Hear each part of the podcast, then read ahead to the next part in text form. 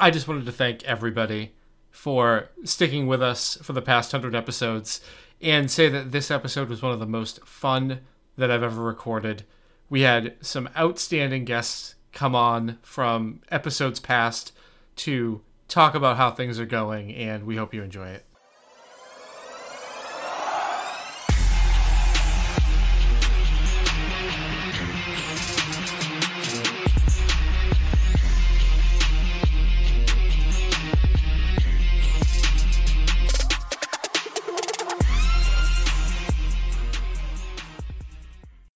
Welcome to the Dead Format, episode 100. My name is Ian McEwen, and I'm joined tonight by my co host, the Centennial Thomas Smiley, and we're here to talk about legacy and whatever the fuck else. I can't believe we made it to episode 100. Like, I. It still kind of blows my mind that we're still doing this 100 episodes later. Bro, I honestly, it doesn't seem real to me. Uh, do you think we'll make it to 200? I'm going to put you on the spot right now. Uh, I, I have no idea. That's two years away. The fact that I managed to be like stable enough to get here to to episode 100 blows my mind. We'll uh we'll see. We'll see about 200. Yeah. Well, if I mean, if we make with it the way to things 200, are looking, the Yeah. podcast name may come to fruition. So Well, at least nobody gets a fucking Grand Prix this year. yeah. Actually, Are we- I shouldn't be pumped. About are we that. counting the arena Grand Prix that are like buggy as shit, and people are angry because arena can't actually support the tournaments, and uh, people with good internet connections keep like lagging out and then like getting match losses because arena can't handle crashing and reconnecting and. The, the online pro tour is going to be a complete dumpster fire because What a Watsy shit doesn't show, have the infrastructure in place to actually support online pro tours and like you know i'm not saying a Modo pro tour would be better uh there are things about Modo that would better support a pro tour you know like actually having a tournament structure so people can't just like change their deck lists in between rounds um Yeah. but That's the most hilarious thing. yeah it's i don't know i Are you kind- telling are you telling everybody that Wizards of the Coast has like not optimal programming? Um, and there are issues with the client that that's that's so new. I've never heard that before. yeah, it's. I think most people would rather they actually just postpone this pro tour until they figure out a way to actually do it stably. You know, like I get pushing arena. If you want to do that, sure. Um, like I understand all the reasons why they'd want to do that, but you know, have a tournament structure, make it so that arena doesn't like crash most people's computers because apparently that's a thing. Like a number of people are just having to buy new computers to run the program. Yep. So well, we better shut our mouths before we get banned. Yeah. Um, banned from what? Paper Rest in- magic. Rest in peace, Austin Bursavich. However the fuck you might say that name. You pronounced it right. Really? I, I wasn't even trying. I guess that's the, maybe that's the secret. it's pretty phonetic. Yeah. that's how we made it to episode 100. So yeah, obviously we got Lawrence on. If we make it to 200, I was gonna say how many guest spots would Lawrence have, but he's been less frequent of a guest because you've sort of been taking a break from Magic lately, right?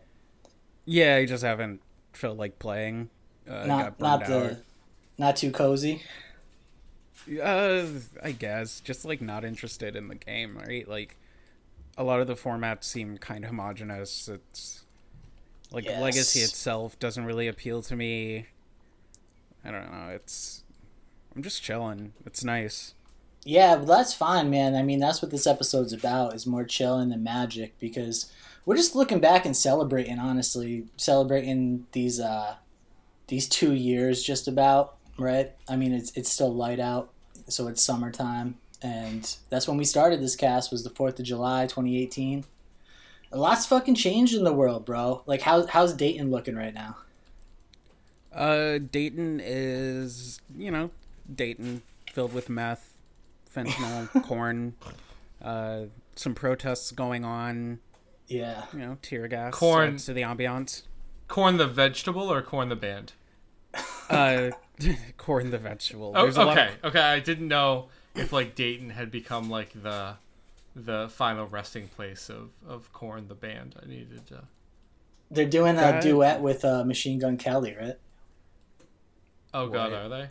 That's a weird crossover. It makes sense in a way, but it's In like Okay. a, a white trash trailer park kind of way.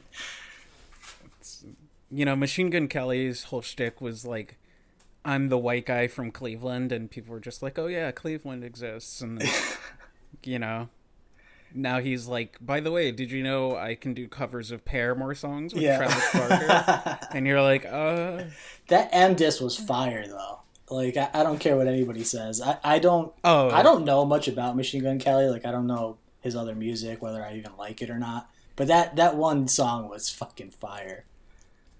Yeah, Frank and I have uh, talked about that on Cozy Yeah. Gang, just like how much we actually like that disc. Just yeah, like, it was really good. as a song and just like as a disc, it was nice and witty. Yeah, and esoteric too. He got he got deep. That that's what's key about uh, like a, a good diss track, in my opinion, is you gotta like you gotta really dig and, and and like hit someone like somewhere really personal. You know what I mean? Yeah, that whole beef is like really weird, though. Like mm-hmm. Eminem being angry about a tweet from like four years prior or something, and then dissing him years later, and then it's just like this. Nobody really wanted this, but I think we got the best outcome, you know. Yeah. Well, it's always like this this sort of like power dynamic, right? Between like if you're gonna even respond to the person because you're giving them attention, right? Right. But, you know, rap culture, it's kind of like a you have to respond sort of deal. Yeah. But, like, the most commendable thing was, like, most people aren't willing to take a swing at Eminem. And MGK just said, fuck it, I'll do it. And uh, I think a lot of people uh, were like, oh, okay, I can respect yeah, and, that. and the track was good, so like it got it got I don't know, thirty million spins or something on YouTube. yeah, probably. Something crazy like that. So yeah, he had to respond. That was that was fucking that was awesome. That was a long time ago, man. Fuck. Twenty twenty. This year has been absolutely insane. It- like anything, anything where like, yeah, the government might have acknowledged that there's videos of UFOs. They don't know what they are. Is is like at the bottom of the list of what people are talking about. Yeah. The whole parallel dimension thing was interesting. It's just like watching Twitter discover string theory and then like maybe Yeah. proof of string theory was cool. Bro, what what comes after this? Like is there a twenty twenty one? Who knows? Like it seems like we're like in the onset of the second American Revolution, right? It really does. Honestly, that's exactly how I feel. That that I think that's very well put. And people might there's a there's a hundred ways you could take that the wrong way. So I feel like we're definitely not gonna get audience buy-in from that, but I'm on the same page, man. It, it feels like the center is not gonna hold after this. Yeah, it'll be interesting to see where things go. I've heard I heard a really interesting perspective the other day that was not like not taking sides on this or or you know on, on any issue that we're we're seeing right now. It was just a general like hundred feet high perspective that the world we used to have these these sort of cultural touchstones when there was just cable television that, that everybody watched like stuff like Seinfeld or like ESPN all day long. Yes, ESPN, Tool Time. We all had these like phrases that we used and these cultural touchstones that we could refer to. And whether you were black, white, Hispanic, whatever, you were watching like cable television that was like popular culture. It came through like cable and radio through like approved means and there was only so many streams. But now that entertainment is so segmented, everybody's watching their own favorite YouTube providers and listen to their own content creators we don't have those touchstones so like people people can't relate to other people because they're watching and being entertained by totally different media and i thought that was like kind of profound honestly I want to push back a little bit on like the everybody was sort of watching cable TV. Yeah. And it sort of say that not everybody can afford to pay Oh, $100 yeah. a month for cable or however how much however much it was back then. Thirty bucks. You know what I'm saying? But yeah. So, it's not not everybody. It's all I- relative. I mean, thirty bucks back then is probably like ninety today, right? There was definitely more overlap though. Like, you know, now media is very tailored to what you like as a consumer. Um, so you can just like find a subculture you like and just dive in super hard, and you don't really ever have to come out of that. like like this Magic the Gathering subculture. But like Yeah, exactly. how fucked up it is is it that newspapers are literally literally taking the same article but giving it different headlines depending on like the marketing algorithms for for where you are reading it from that like Yes, dude. that th- ah we're we're in we're in a crazy world right now That's fuck. You you just hit the nail on the fucking head with regard to how fucked this is. And like it totally makes sense how they got there, right? Like if you're trying to to tailor your your thing for the maximum engagement level or whatever, you design it differently for different demographics or different segments of the population, but the damage that it does for for like the the fabric of a society like having having to refer to the same sort of I, I don't know the, the word to say this, but like the the the zeitgeist, yeah, the zeitgeist is like fractured. yeah because everybody's in their own sort of like ideological bubble Yeah, and they're not on purpose or not they're not as exposed to other people's opinions because everything's so segmented if it's on purpose, I think it's got to be like internationally, right? What do you mean? I mean, like I don't I don't think that like our government is trying to do this. Like there, there's some sort of conspiracy theories, like you know a- about our government and stuff, and I don't buy that stuff. I think that they're at, at I don't know if this is at best or at worst actually, but they're they're just like either oblivious to or or trying to fight but not doing a good job of fighting against this. Like it, it it's a, a ton of different actors all around the globe that are you know controlling the media and it might just be that they're all just seeking their their best dollar their best advertising dollar trying to reach the biggest audience and give them what they want Yeah, I think I think it's more like it's just more efficient marketing. So Yeah. if you're trying to compete and you want to rake in as many views, listens, ad dollars as you can, it's it's just the strategy that gets the most people to look at your content. yeah So we're we're going to be releasing um, two different episode 100s depending on the IP address of where people are downloading it from. Uh, so this is just part Yeah. one, part one of the East Coast uh, and if you and yeah um, Cleveland area. if you live on the coast, They won't coast be hearing this one in Austria. no no, we will not. We will not be hearing this one in Austria. I'm sorry, Lawrence. You, you did not. You're the the pilot numbers for Lawrence Harmon episodes have not done well there. if you live on the coast you'll be hearing lawrence first if you live on uh in the plains areas you'll be hearing uh tom cairns start Oh man. yeah dude it, it's fucked it really is and that that kind of really resonated with me that idea that we're we're just living in different places because the the media we consume is just different and i never thought about that before that everybody consumed the same streams of media before Yeah, well, I mean, like the news was you had your choice of like around here, channel four, five, seven, but now it's just it's so different. It's so different. yeah wait tell us about the 80s bro cuz because we don't know Well, in the '80s, I wasn't really paying attention to the news. I think, I think the news that was on in my house was the um, the PBS uh, MacNeil Lehrer News Hour.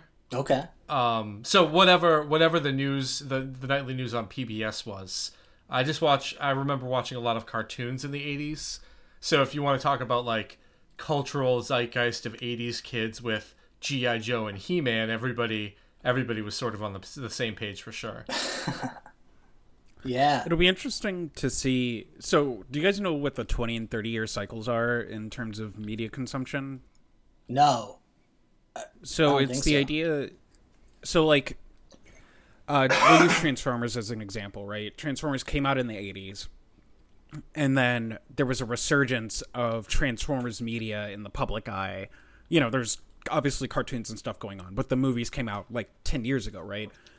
so the idea is that like things resurge in popularity every 20 slash 30 years as people who consumed a certain ip as a kid uh, grow up and become like the um, like hit the age where they actually have money to spend on things so that's why you'll see a lot of remakes of uh, things from the 70s and 80s Yeah. now because like you know if you watch transformers as a kid you see a transformers movie you're gonna go watch it same with like uh, spider-man or whatever So it's like Um, when you have the most disposable income.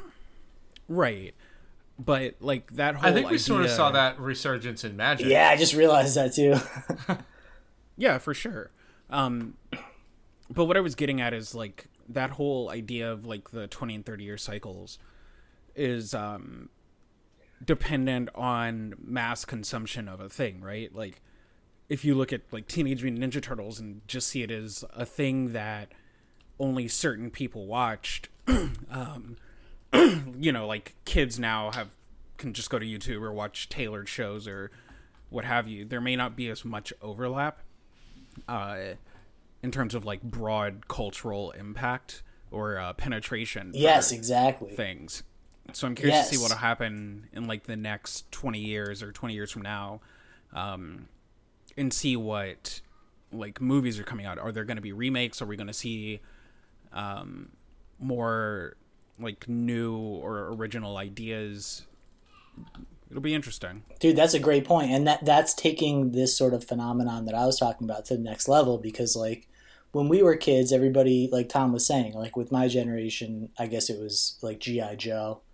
It was like the the show that all my friends watched and I watched. But like you know, if if some kids are growing up watching Sesame Street and other kids are growing up watching I don't know what the new shows are. I don't have kids, but Tom, you could probably fill this in. Rick and Morty Huh. or Paw, no, I I mean Paw, Paw Patrol, Paw, uh, Paw Patrol. Ryan, Ryan's toy review. Oh yeah, I know that one. Yep. Uh, yeah, like, there's there's lots. Like depends on if you watch Disney or uh, or Nickelodeon, but I think I think that they're all it's similar. They're just on different channels. Is Zack and Cody still a thing?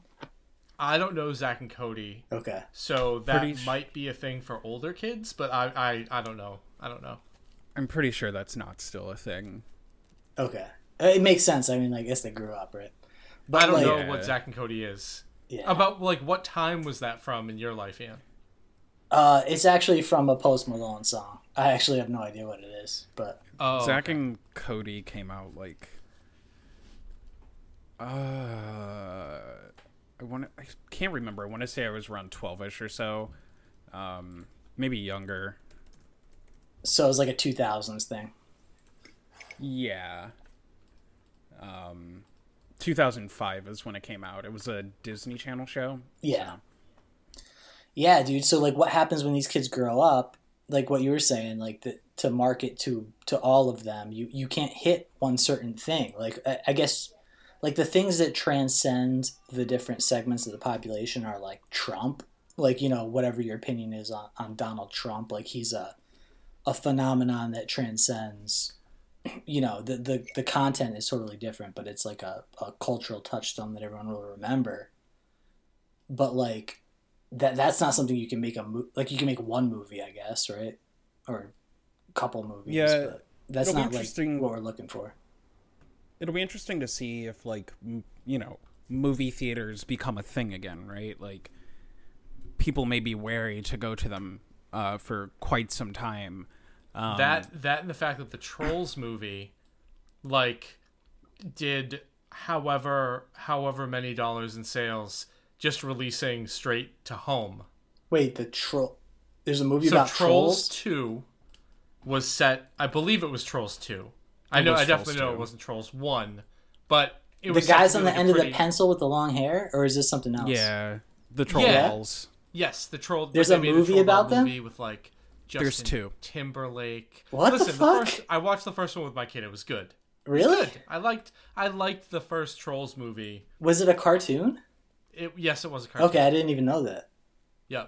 so I'm not recommending everybody go watch the Trolls movie, but if you have a kid and you watch the Trolls movie, you'll be like, ah, you know what? That wasn't, uh, that wasn't the worst.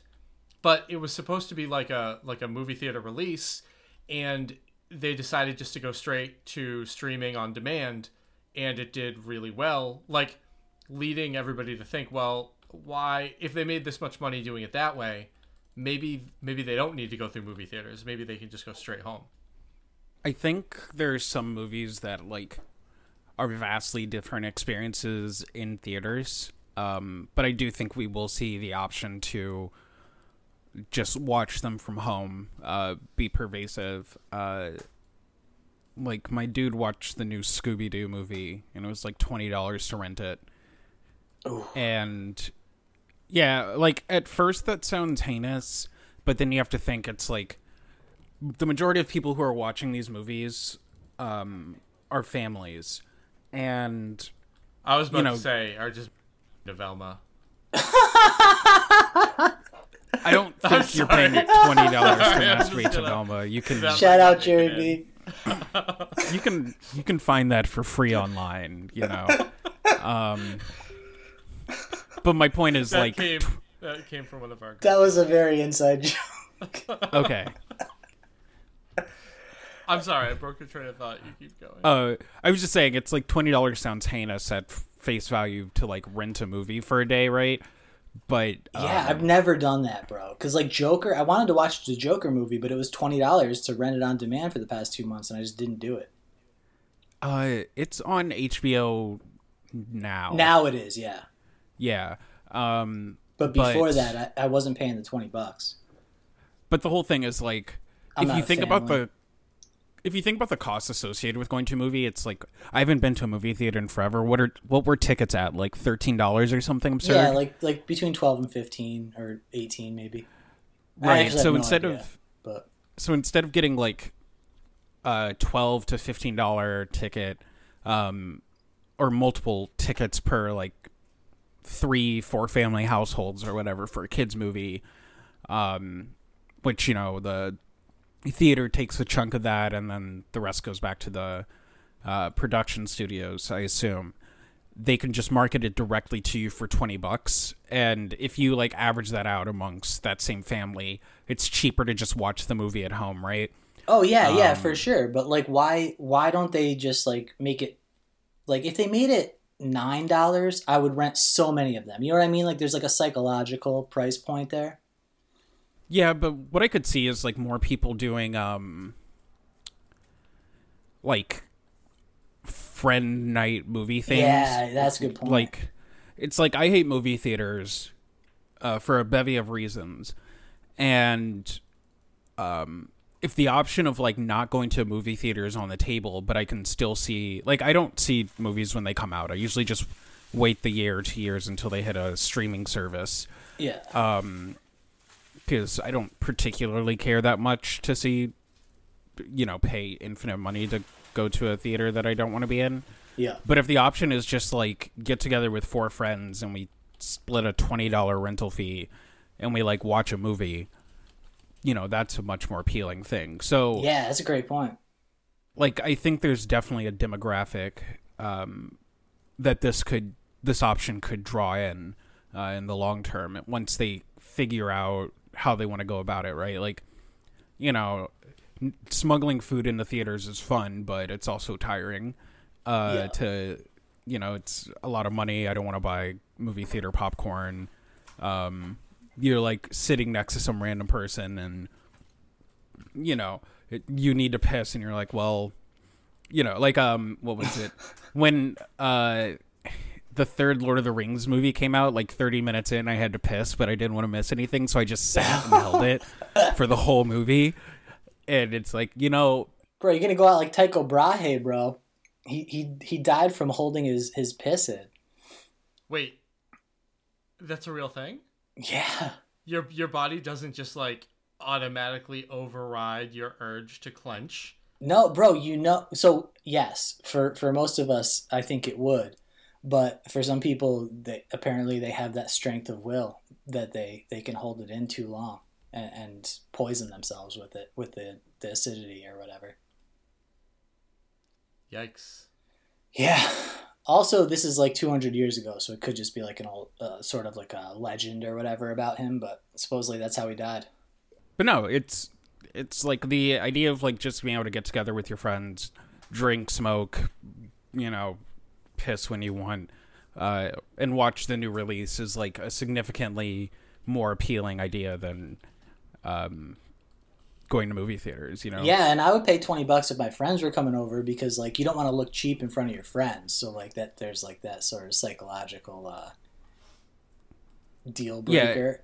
I don't know. It's like it makes you think like why haven't movies been pay per view this long? And it's probably it's probably just a matter of like the theaters having a stronghold on companies or of or you know some sort of distribution method strong arming Yeah. people to Well, continue and a to fear, a fear them. of torrents. Like back in the day, people's TVs and like your actually abil- your ability to enjoy a movie like that at home was kind of limited. Or like imagine the TV you had Yeah. growing up Yeah. compared Right. to the TV that you can watch it at home on now. Like it's it's night and day. True. Yeah, like you know, growing up, we had we had a few TVs in the house, but one of them was like a black and white TV, right? So, yeah, it was. Pretty, I actually kind of liked it, but you know, um, Bunny bunny ears in the basement. exactly. Um, but now people have like the average house is gonna have the fifty inch TV or what have you. Shout out to So- China.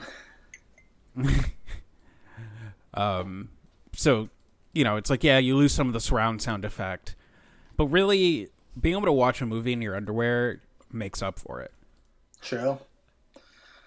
All right, bro. Well, this has been awesome catching up, Lawrence. Obviously, you're our number one guest from the first hundred episodes. You you were probably the the biggest episode I think we've ever had in our first hundred, right, Tom? Uh, I'd have to go back and check that, but I remember it, it definitely was at the time. Yeah, for and sure. And we had a we had a stretch around the Grand Prix where I think Lawrence was on like two or three times in a very short span, and everybody loved it. Hell yeah. And I hope you know whether you come back to Magic or not. We're definitely gonna have you back on if you if you want to come on. But uh, yeah, I hope you I hope you find your way back in because Legacy misses you, bro. yeah i keep a cursory view on the format um i was talking to min Hajul hawk of um the minmax blog and like we were discussing this like the thing we enjoy a lot about magic is fine tuning decks and tweaking and all of that. And right now card design is in such a place where like decks are really cards are really overtly powerful so by nature like the decks are really powerful. So you have things like um like the breach deck come out right? And then you have people crushing with the deck and then going i'm pretty sure i'm like 10 cards off but my deck is so good it doesn't matter. Yeah. so it kind of like devalues tuning when people can just take these like mark one prototype versions of decks and just crush with them. Yes, dude. because like everything is so strong and like that's definitely the aspect of magic that i enjoy the most um like playing the game is fun but there was something like way more interesting and rewarding about just like finding the right numbers for um a particular shell or like figuring out oh this deck has a problem with this how can i overcome it? And now the answer is just like win the die roll you or, know or or wait six weeks for rotation, right? Because between Right. Bands, ban. bands and sets coming out, there's fucking rotations every six weeks at this point. Right, that's the other thing. Like bands happen so fast, so it's like, you know, I'm not gonna put a bunch of hours into we'll use breach again. Like, Yeah. you know, like I said, breach. Nobody found the optimal version of breach, and nobody cared to because everybody knew it was gonna get banned. Right? Yeah. Like the Lurrus um, Grixis Delver deck, the same thing. It's like everyone just got to a point where it's like consistent enough, and then didn't really need to go past that because it's just like this isn't gonna exist long so nobody wants to like waste the time i guess um plus like Plus, I don't lack know. of big events too, right? Like Um, all Yeah. of those things are sort of precipitated by, Yeah. at least for me, trying to trying to get ready for a big event. yeah like there's definitely a certain motivation to like wanting to play a big event like part of the reason you prep for a grand p is because you want to like spike P. and get to the Grand P, uh, Grand There's Prix. so much P talk in this episode. It's There really is, Apparently, bro. Um, but like part of the reason you test so hard for one is like, oh, well, I kind of want to like get on the pro tour. It's like, oh, maybe it would be cool to like get on the gravy train for a while. But then you like look at the state of organized play, and you're like, you know, uh, they like it keeps shifting every year. I don't know what's happening. Uh, getting into like MPL arrivals seems like an abysmal grind, and like the Mythic Championship like invite structure is so dumb. You have to Um, make your case for why why they should be on there, like on social media, for them to take you seriously. It, it's a fucking mess, bro. They should just have a reality show for Well, it. like- yes. No, like the Mythic Championships that they were like giving out invites for had like an absurd multiplier um in terms of uh mythic points. So like there are people who spiked one of those things and got more pr- fun- like pro points functionally than people who like played all of the pro tours because there's a more of a multiplier on this like limited functionally invite only tournament Yep. and uh, that like definitely screws with competitive integrity and um, creates a lopsided system where like the rich get richer. You know, uh, it's I don't know. Wiz- Wizards needs to accept that Magic isn't an esport and will never be a good esport, in part because it's a terrible spectator game, and they like keep trying so hard to like be Hearthstone, and it's like Hearthstone exists. Like you Yeah. you can't dumb down Magic. You know, it's like when you watch like it you know i can i can watch a fighting game tournament and it's just easy to understand what's happening someone has a lower health bar other person you know they're losing. Um if you watch like league of legends or something or you know uh like call of duty or like one of the shooters someone dies. It's like a binary thing but magic has so many variables people can win at one life. Like there isn't like a direct route to victory that's easily discernible without already being entrenched in the game so like you just lose a lot of the ability to pull in a wider audience because like the complexity is just too much. So like wizards is trying to do that with arena but like you know watching someone play arena makes me want to jump off a bridge because it's like okay these cards have like 16 lines of text that you can't read. Uh the boards look like a mess there's random ass animations that just distract from the game they're just like Yeah. happening just because there's like animals on the side of the board it's just like what's the point it's Bro, Lawrence is an old man now, bro. You're in the retirement home with us. Dude, AARP, baby. old. Like I'm fine. Like you know, I don't play Hearthstone, but when I watch a game of Hearthstone, I can follow it enough to like not be bored out of my mind. But I like play Magic, and I watch people play Arena, and it, like every game, it's just like, all right, a bunch of cards on the table, the animations. Uh, oh, I lost because the auto tapper is garbage. Because that's the thing that happened to Paulo. like Paulo Vita Rosa, you have like the best player in the world losing in the top four of like an online Grand Prix because your program fucking sucks. Yeah. Like that's stellar. That's like not good advertising, Wizards. Come on Not Um, good. it's like I understand why they did Arena, but I really wish they just put the time into like making Modo a better program. Me too. Because like from a bias standpoint, I like Modo more. Uh, like a very biased standpoint, from like an objective standpoint, um, I don't know. I I still think I like Modo more. Like Arena has its own issues and. I don't actually think it presents the game of Magic that well, and you know, a pair like you see people talking about Arena crashing because it can't handle like too many triggers or whatever, and then you find out that like you can't get money out of Arena, you just pump money in, so it's just like a bottomless pit. It's like, mm, you know, I'll stick with Modo.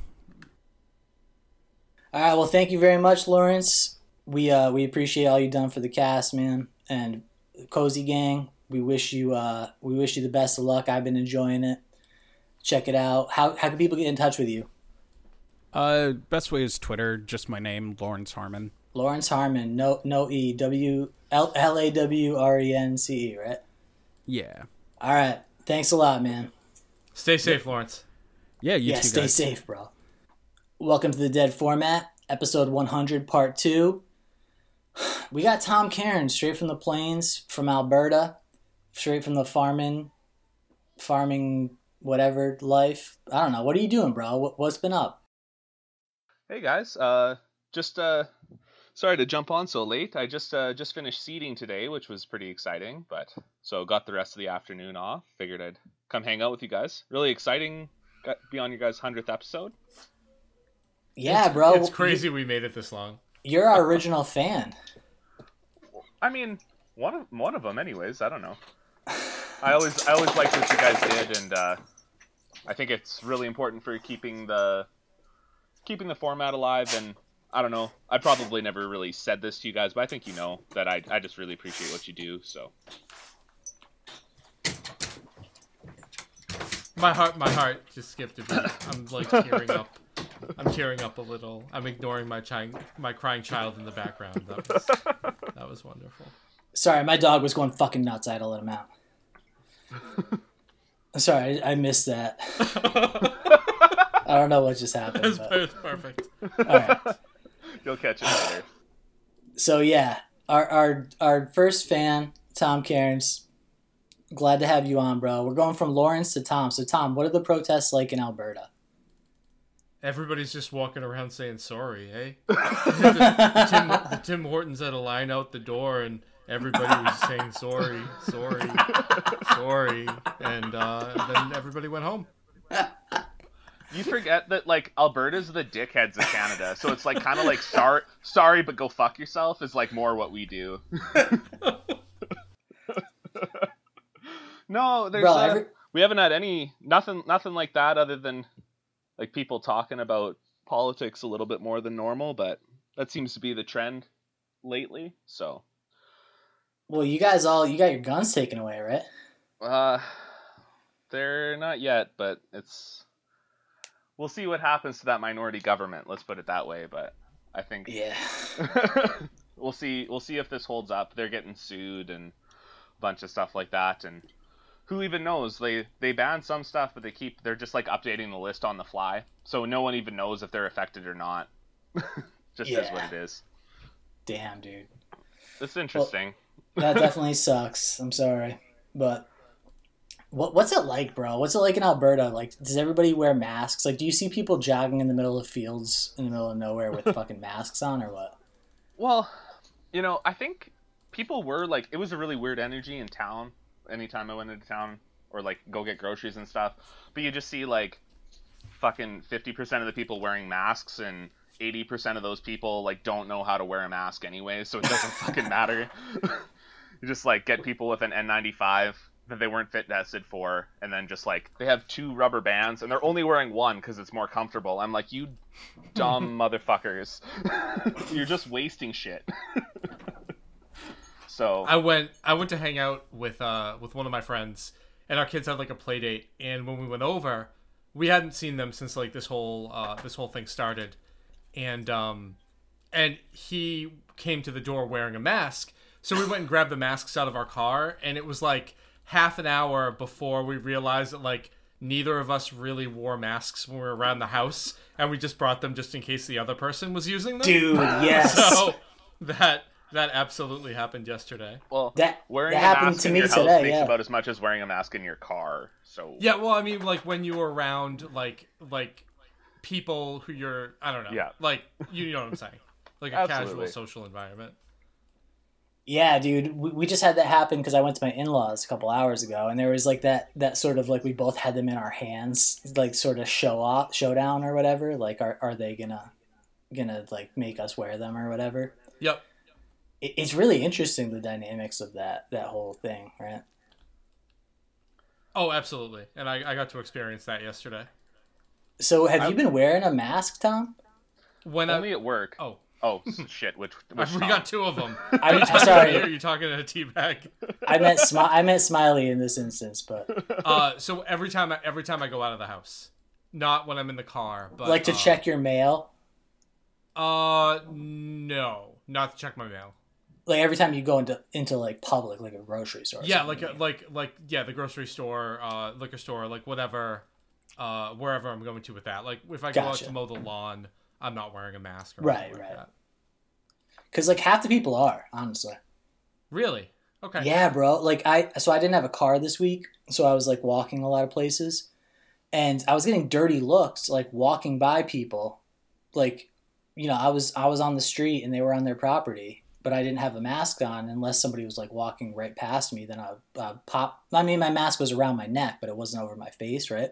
hmm And yeah, some people like want you to be wearing a mask even if you're hundred feet away or whatever. It's just wild. My mom said that she had to break break up a fight uh, between two like seventy year olds at Stop and Shop um, because one of them was walking the wrong way down the aisle and got yelled at by the other elderly person and um, and they got into it. So Wow, yeah, it's it's, Yeah, it's rugged out here. it is rugged out here. I think we're a little bit less less that way. Like, there's definitely people wearing masks, but I think it's like probably sub twenty five percent. If that happened up in Alberta, they would have pulled the shirts over each other's heads and been punching each other.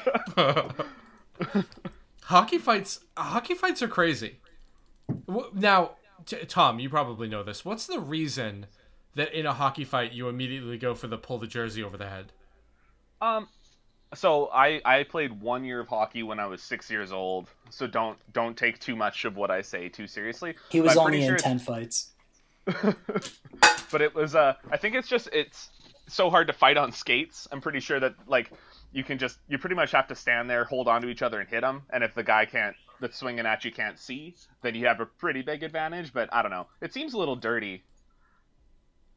okay no that makes that makes a lot more sense i uh, Like if you're gonna if you're gonna fight like it's civil war or something, you're just gonna stand there and hit each other versus stand there and shoot each other. It just seems like you should the other guy should be able to see. seems pretty shitty. But I don't know. I don't know too much about believe it or not, I don't know a lot about hockey. This is something I always like probably should have done. I think I have a hockey player's attitude, but not a hockey player's coordination. Yeah, I mean, like imagine skating with a jersey over your head, bro. Like, h- how awkward is that? Like, you know, you just like look like an idiot. So it seems like a good move to me to pull someone's shirt over their head. Yeah. So yeah, man, we're we're doing this episode 100 thing. We're just bringing some people on. This is kind of like a Ghost of Christmas Past, Ghost of Christmas Present sort of scenario. What's that movie called, Tom? Uh a christmas story A Christmas Story. yeah we're talking about uh ebenezer scrooge like You'll shoot your eye out. oh that's a christmas story Yeah. they're Is that what different movies Okay. Well, wait, wait whatever no, the movie no, is with the no, we need of to get Christmas, into this more have you not seen a christmas story where he's got the lamp that says Fragile or whatever. yeah Yeah, I've seen that. that does not have ghosts of christmas past I know, but that I'm talking about the one with the Ghost of Christmas Past and Present. You call it a Christmas story. Uh oh, did I say a Christmas story? Yeah. Fuck, a Christmas ca- No, what did I say? I didn't say Christmas. Did I? yes, bro. Uh, Tom, it's Tom, can you help me here? I'm. I gotta Google I, it. thought I thought he was right, but I'm not really A the Christmas best on Carol. pop culture. A Christmas, Christmas Carol. Carol. All right, so we got Christmas Carol shit going on. Ghost of Christmas Past, Ghost of Christmas Present.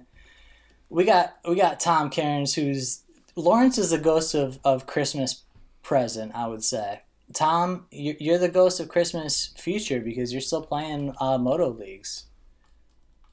Playing a little bit, not uh, not super well lately, but uh, I don't know. Seems to be Yeah. seems to be a weird time, but I've at least I'm having fun again in the format, which is a, a pleasant change. It was kind of kind of junk for a bit. Yeah, man. Well, I finally bought back into Legacy on Modo this week, and I was all, I was hyped, bro. It's so funny, like the universe conspired against me to stop me from buying in because I lost uh, internet for a few hours. There was downtime, And then there was the announcement from WotC that there's going to be an update on Monday to how the companion mechanic works. So like, I, it's just fucking crazy. Like I, I keep having like reasons not to buy in, you know. But I finally just pulled the trigger. So I'll, I'll be in leagues this week. That's exciting. I don't know. I. It's just hard for me to not play, um, especially like I haven't been able to play any paper lately.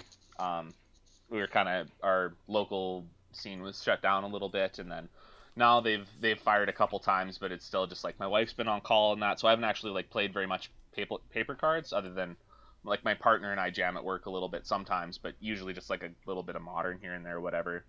Um, so I just pretty much have to play Modo, and I will even when it sucks, I guess. But it doesn't it doesn't always feel great when it's just like Lurrus Bauble will go. Yeah. Yeah, I feel you, bro. So yeah, what uh do you have anything that you want to you want to say to people with uh, episode 100? Like you've been confused with with Tom many times. Well, he's So- way he's way more active. Like I at the beginning of this cast, I was actually playing Modo like quite like quite a bit, like a lot more than I had ever played before. Uh-huh. Um and he was still more active than I was even then. So he's definitely way more active than I am now. It's just like addict's problem, right? Super addictive personality, and uh, pretty much since I found Magic, this is what it is. And Legacy's just like a harder drug than any other format. but no, I uh, I kind of alluded to it at the start, but just I uh, I'm really happy you guys made it this far. I really appreciate, obviously, like the other casts that have been around too, but uh, you guys, I've always like really liked your take on it, and I'm it's like happy you made it this far. I hope you keep doing it. I think that uh, especially with like paper just getting shit stomped like it has and everything, I think it's really important that like this type of stuff keeps keeps stuff going.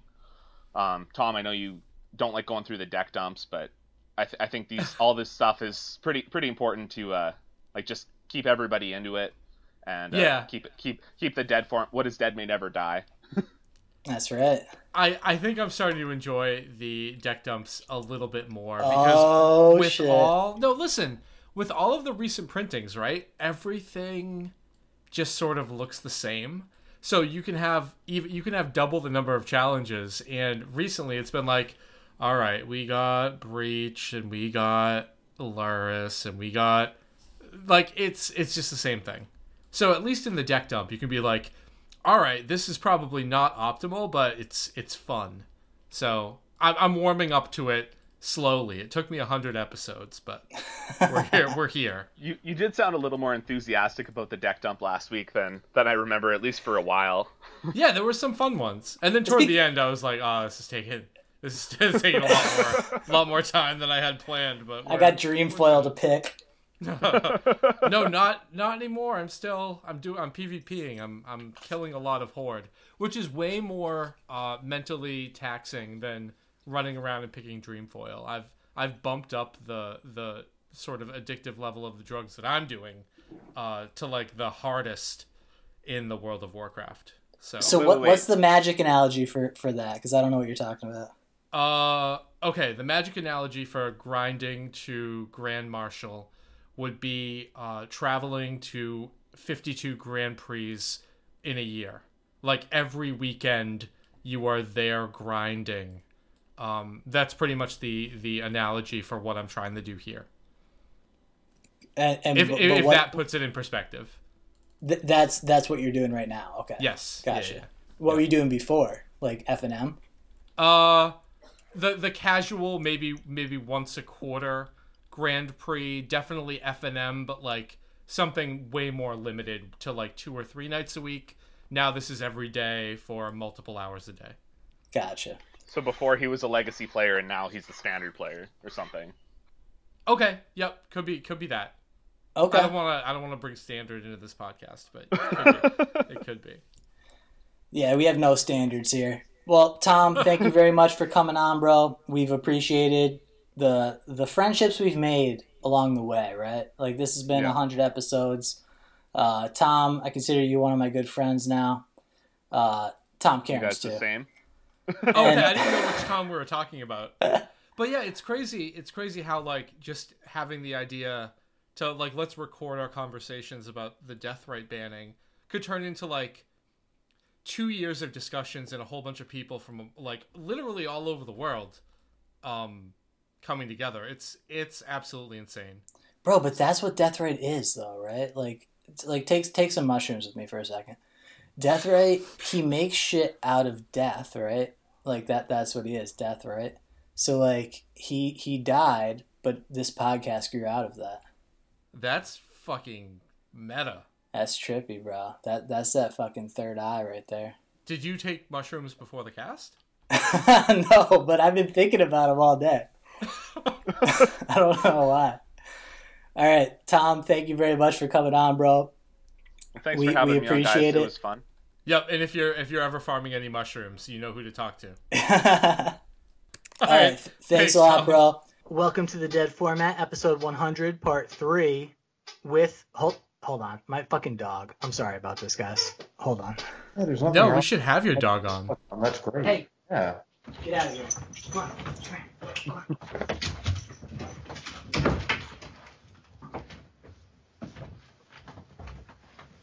That was that was awful timing. Sorry about that. You guys know you have to just lead the whole podcast with that. Here, part three with my dog. There. See? he's he's fucking insane. And But- it's just it's just like 45 minutes of who's a good boy? You're a good boy. Uh oh, the lipstick's out. All right. Welcome to Dead Format, episode 100, part three. We got the ATOG Lord, Rich Shay, joining us, and we're just talking about Rich just bought a new house, which is beautiful house, absolutely gorgeous house, and whether I will be able to visit before I leave for Cleveland. What ho? It's it's great. It's an honor to be on your 100th show. Uh, you guys have been making quality content for a long time, and I'm honored to be here today to be able to uh, talk about the important ongoing items for well, Ian, real estate, and houses, and Ian. I at the very least, I mean, you could just come over and not be within six feet of anybody, which pretty sure is allowed by everything. Yeah, what's your mask level, bro? So we've been having this conversation. You're you're now the third guest we've had on. We've been having this conversation about like the mask standoff sort of thing, where like if you if you go hang out with somebody, it's like, are they gonna be wearing a mask? Do I have to wear a mask? Like, what what's your comfortability right now? That's a great question, and I guess I've been, if I'm not going within six feet of anyone and I'm outdoors, then it's. I think that's been fine. Yeah. Masks are if you're in an enclosed space or if you are not able to stay six feet away. I mean, I've been taking a lot of walks outside, and I just, if someone's coming, I will cross the street so I don't get within six feet of him or her, and that's been working just fine.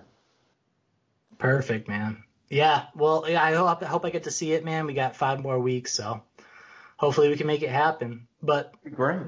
We've great. had uh we've had 100 episodes now. We've had probably about 40 guests, I would say.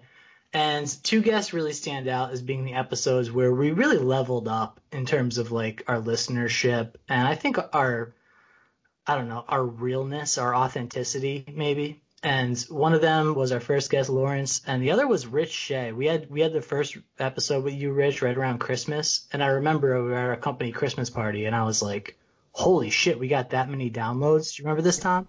Yeah, that was like episode 15 or 16. Probably. I yeah. I remember that being our clean episode. Um Yes, I appreciate it. I, I see that Ian has already put that right out the window, but um, oh, did we screwed it up already? well, Rich, I feel like your brand has changed, man. You, you've sort of uh, you- you've sort of embraced the dark side recently. Is that not true? I'm I'm pretty sure that uh, Maybe I'm just drunk.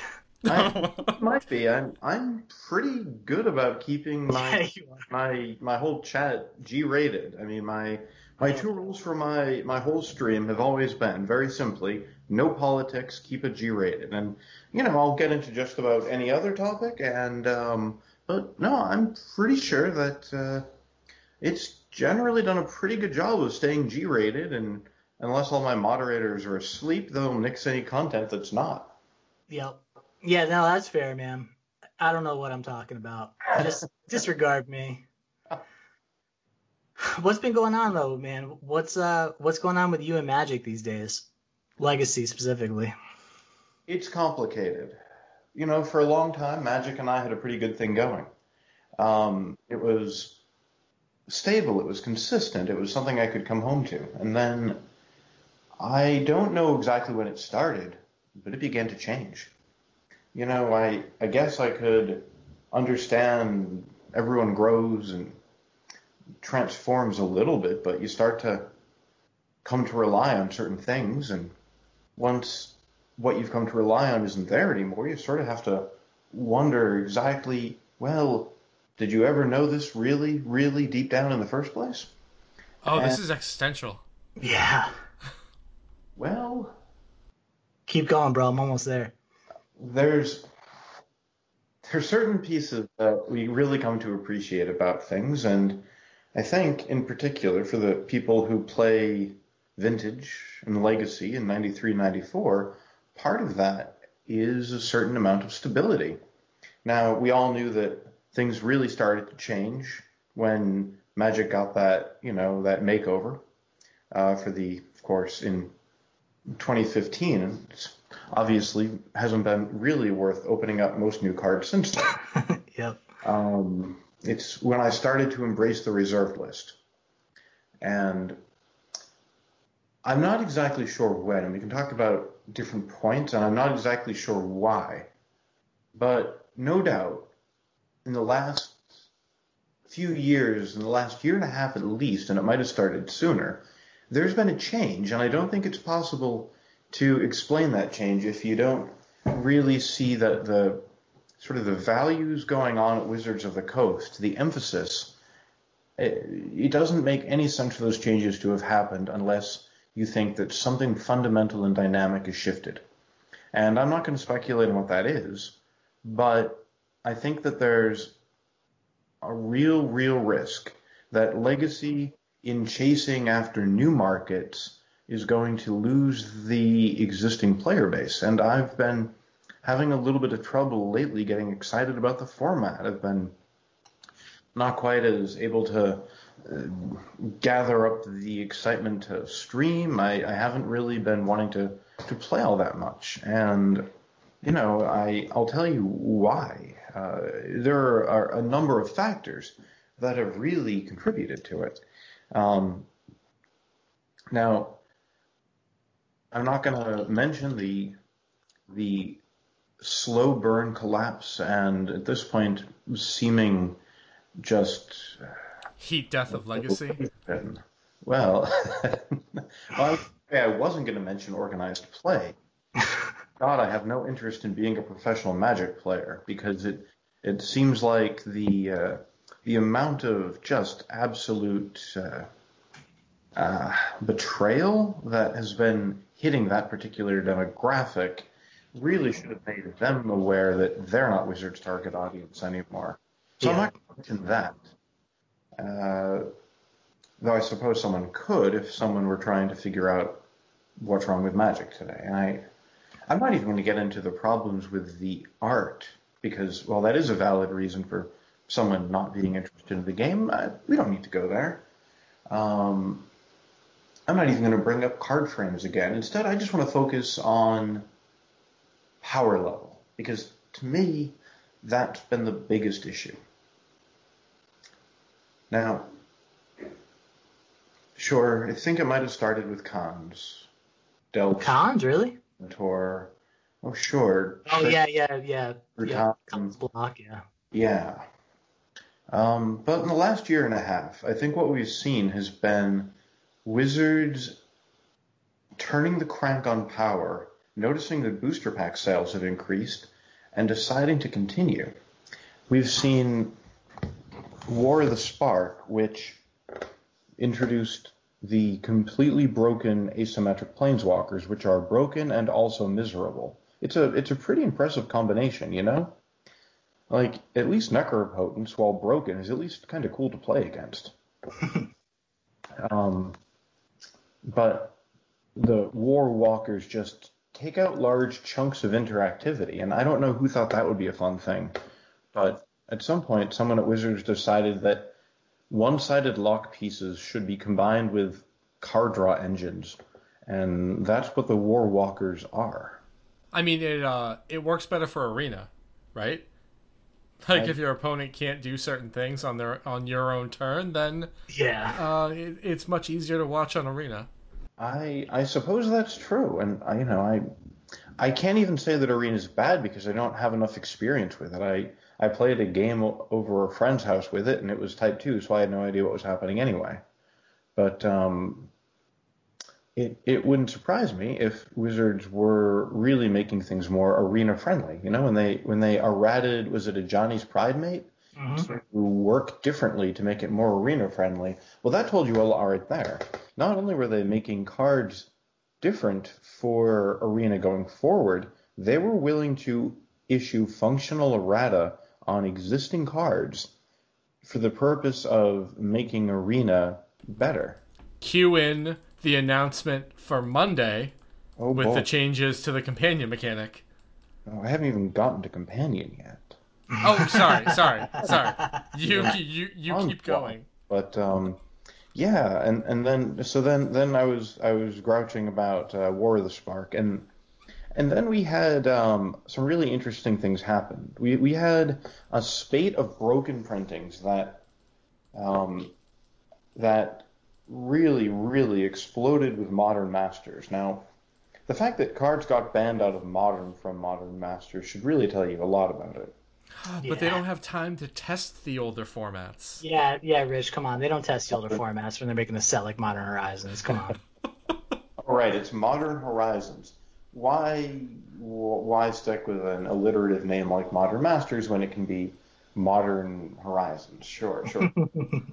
uh, so then we had Astrolabe and we had Veil of Summer and we had Oko and um, you know apparently Oko was banned out of Type Two, so you can't even say that it's that they didn't test things for modern Right. and older formats. Um, and and then you got Uro, and you know Uro and Oko sound kind of similar, and they have the same mana cost, and they're both just broken blue green cards. Um, and you know they're they're both tremendous design mistakes, so they have that in common.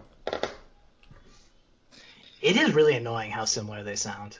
It is, it is, and hopefully they'll look similar on a band list one day.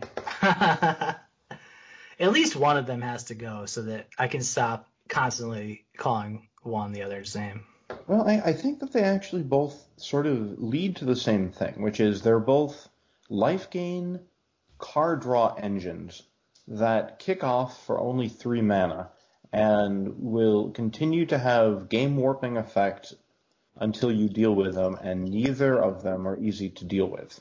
Right. They're just not good design, you know? Um, you used to have to think about, well, would I want to play a life game spell? Do I want to play a threat to end the game? Or do I want to play a draw engine?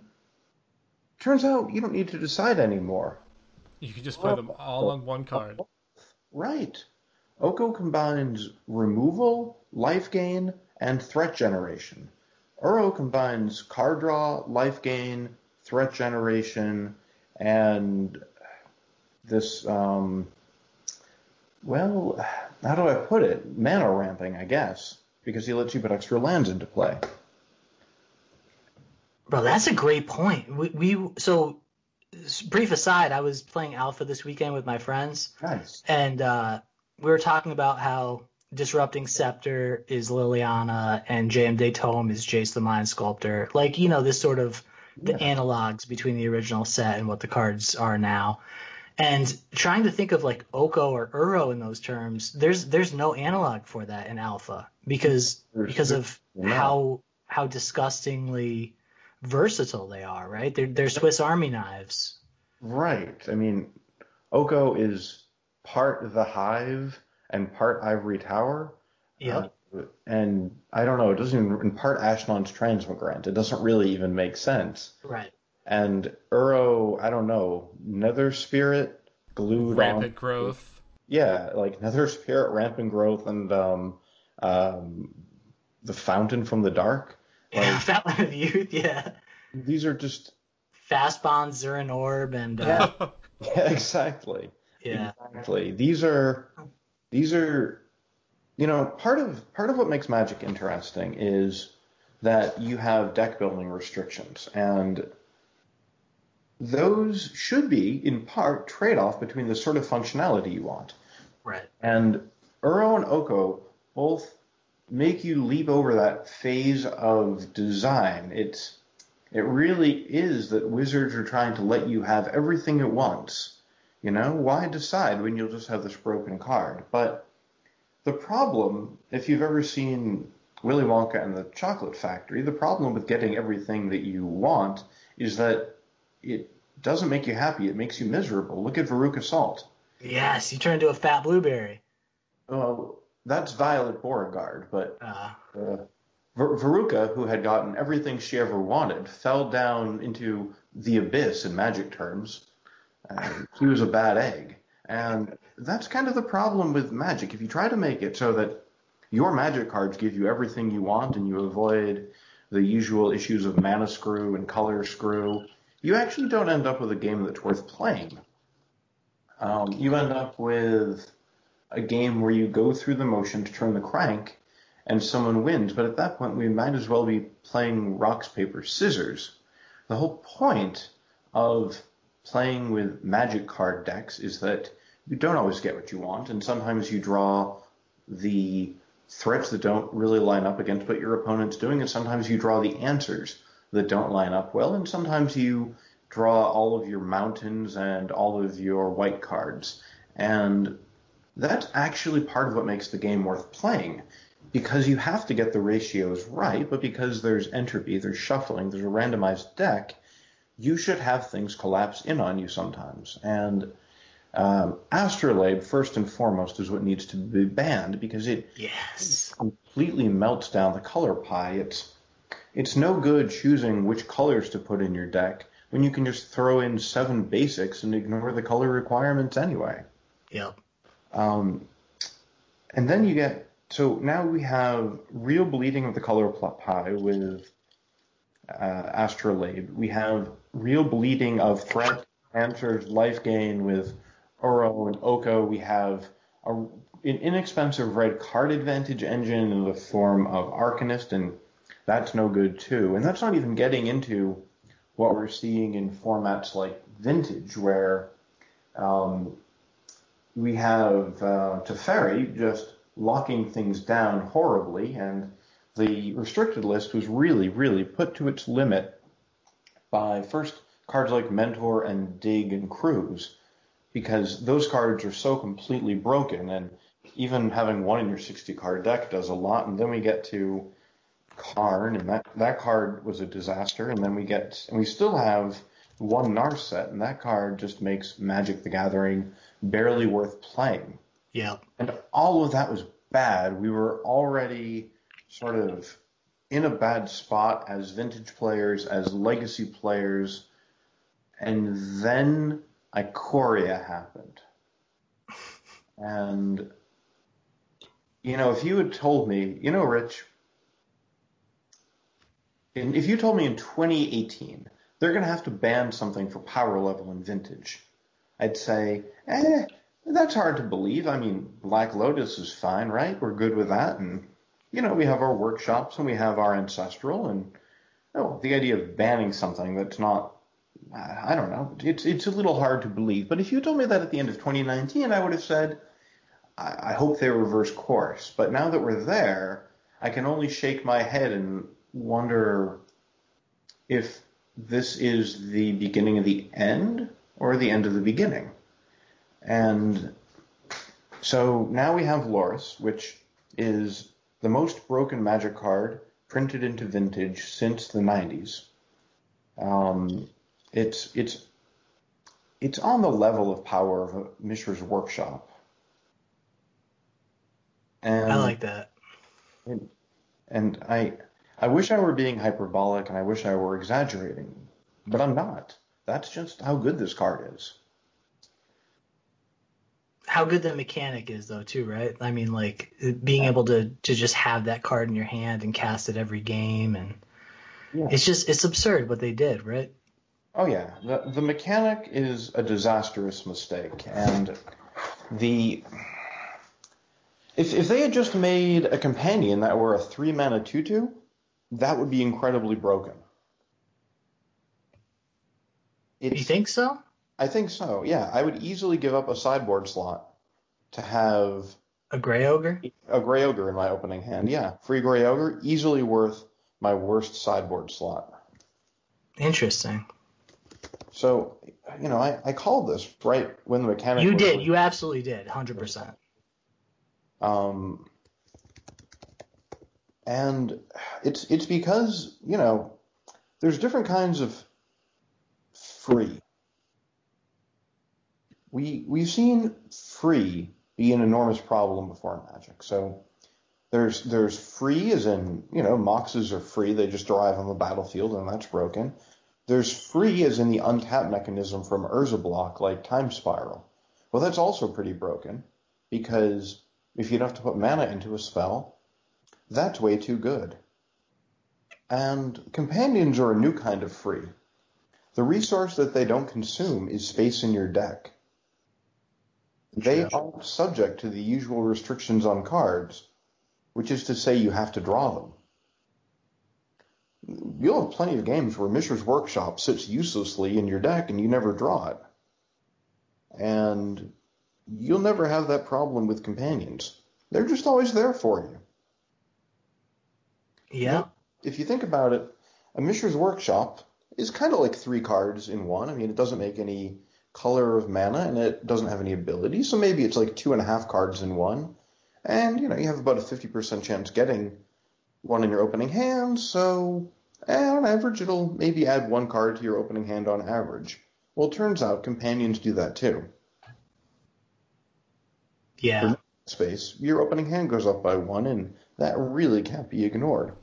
And if you take a look at what Lurrus does, like being able to Lotus, Lurrus, Lotus, it's it's adding way more to to the value of the game.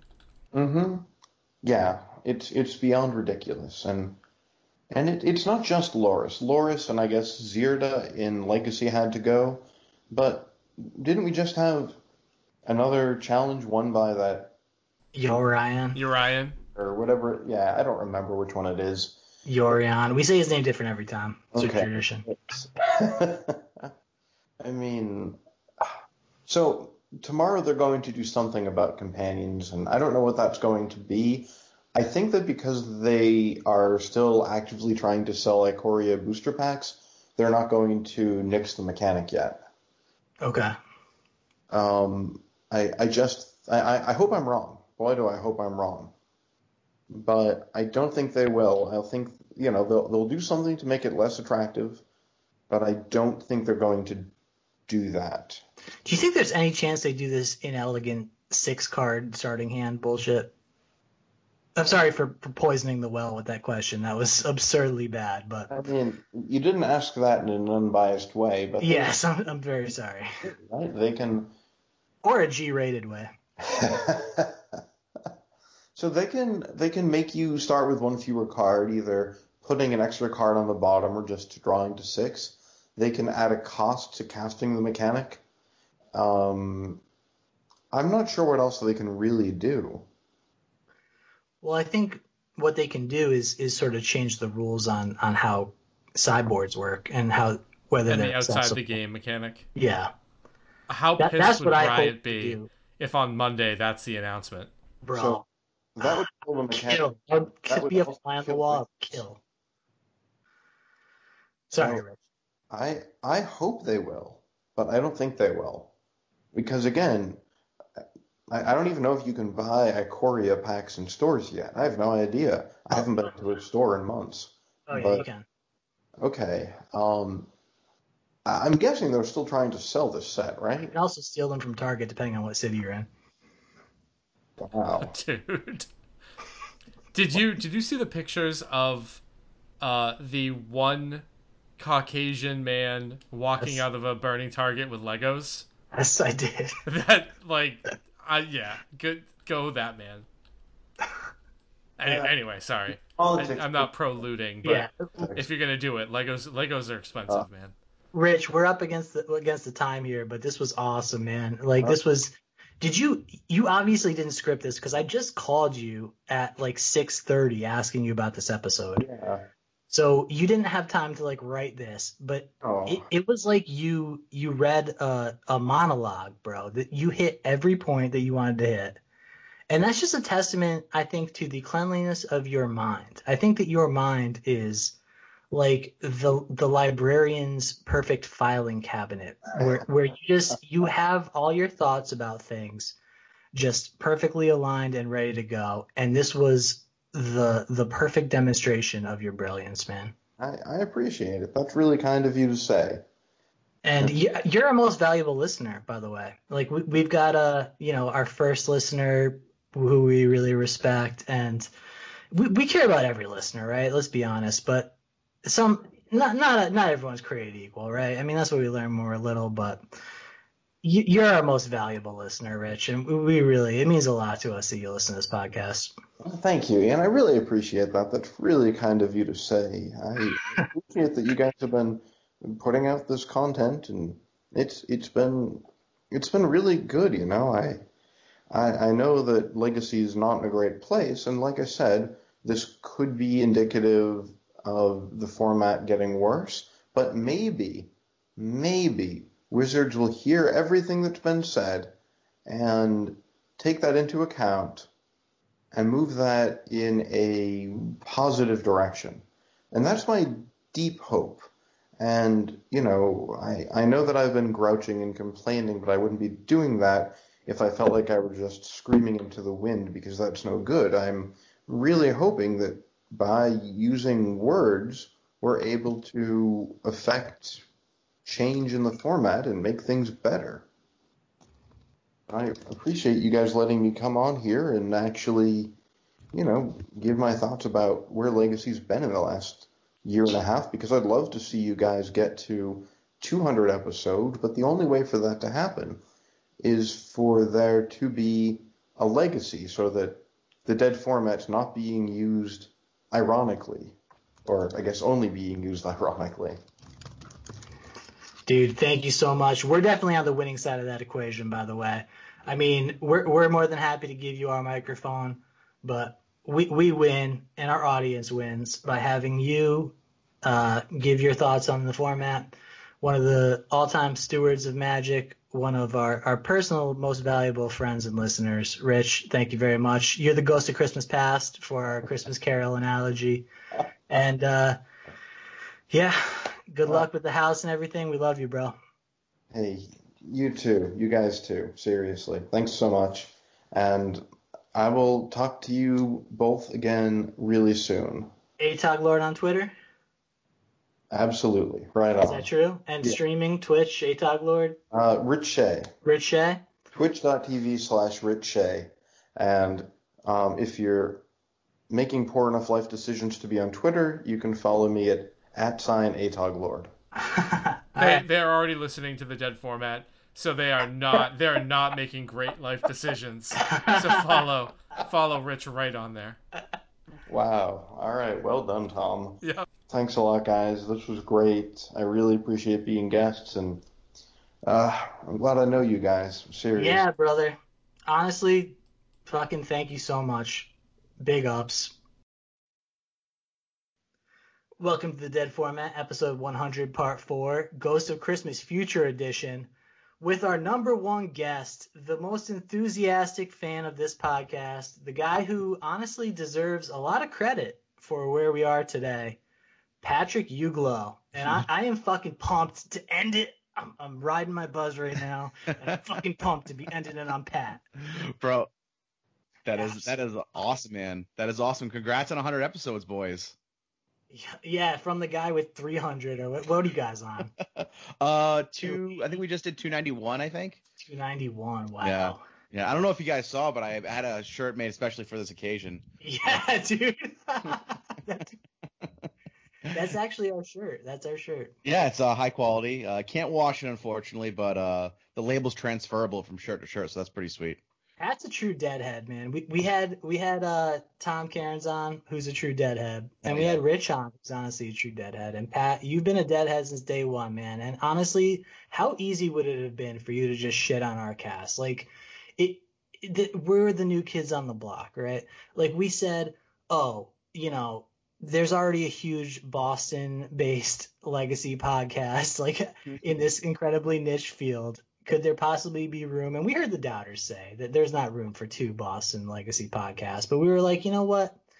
The alpha males in the community deserve a podcast too. So we're gonna we're gonna make we're gonna make a second podcast. And So- Pat was supporting us from day one, and that So- meant a lot, bro. Well, that, that's that's awesome. I mean, I'm, I'm happy to do it. To be honest, uh, you know, I, I was hoping that my enthusiasm for the show was going to be able to tank it. Unfortunately, it have the opposite effect.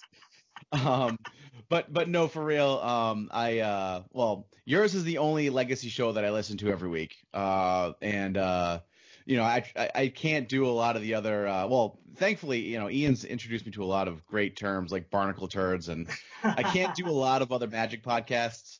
Um, but the dead format is the one that I, the one uh, podcast I listen to every week uh, for the legacy format. And uh, no, man, I, in all honesty, uh, I love you guys. I think you guys are great. Um, I've, I've enjoyed the show every week. Uh, you guys have a great insight. And uh, no, I think you guys add a lot to the to the legacy scene, man. And I think 100 episodes is a huge deal. And uh, I mean, there's a lot of podcasts uh, for legacy and Magic in general that have come and gone, and you guys have stuck with it. And and uh, it's a big it's a big milestone and it's a big accomplishment, guys. I hope I hope you're uh, well. It sounds like Ian's certainly enjoying himself, so I hope you are too, Tom. Oh, I definitely, I definitely am. Just, I don't think I ever enjoy myself enough to to match Ian. To be honest, that just like it doesn't, it doesn't happen. That's why, that's why Ian carries this podcast. It's um, it's why people listen every week. So so can I say like one of like the most important things is like uh, in in podcasts is like uh, the hosts having a relationship, and that's why I feel like some of these you know super group podcasts that come together uh, just don't interest me that much because there's just not a lot of um, there's not a lot of history between the hosts. You know what I'm saying? So like one of the things I love about you two guys is that there's always a great back and forth, and like there's, there's an understanding between you two that I don't think uh, a lot of other podcasts have. So. Yeah, it's it's awesome until we get to the point where we're like talking about stuff, and then we just completely agree with each other. We're like, oh, Yeah. okay, I guess we just, I guess we just move on. There's nothing, nothing to talk about here. That's when one of you just has to take. You just have to do the 180 and take the opposite stance. Uh, you know, on a, on a dime, just to just to make it interesting. You know. yep. Well, that's the thing. Like, you know, usually you have like the contrarian and the straight man. Like, that's the typical comedy setup or whatever, or like you know, talk show setup. Mm. And Tom and I are both like seventy-five percent contrarians. Like, we're not con- contrary on the same issues necessarily, but but fifty percent of the time we line up with Yep. like both being against the mainstream opinion on something. So it is kind of awkward, Tom. I know exactly what you're talking about there. Yep. But, But- like you're both very reasonable too, though. You know, like n- n- neither one of you gets so stuck in your ways. That you're like, no, there's no way that I agree with you. For the most part, you guys listen to reason, even if it's even if you're kind of uh, at odds on a subject. So, which is always interesting too. Yeah, there aren't a lot of people like that around anymore. Who would have thought? Who would have thought we'd be here right now, guys? Not me. Not me.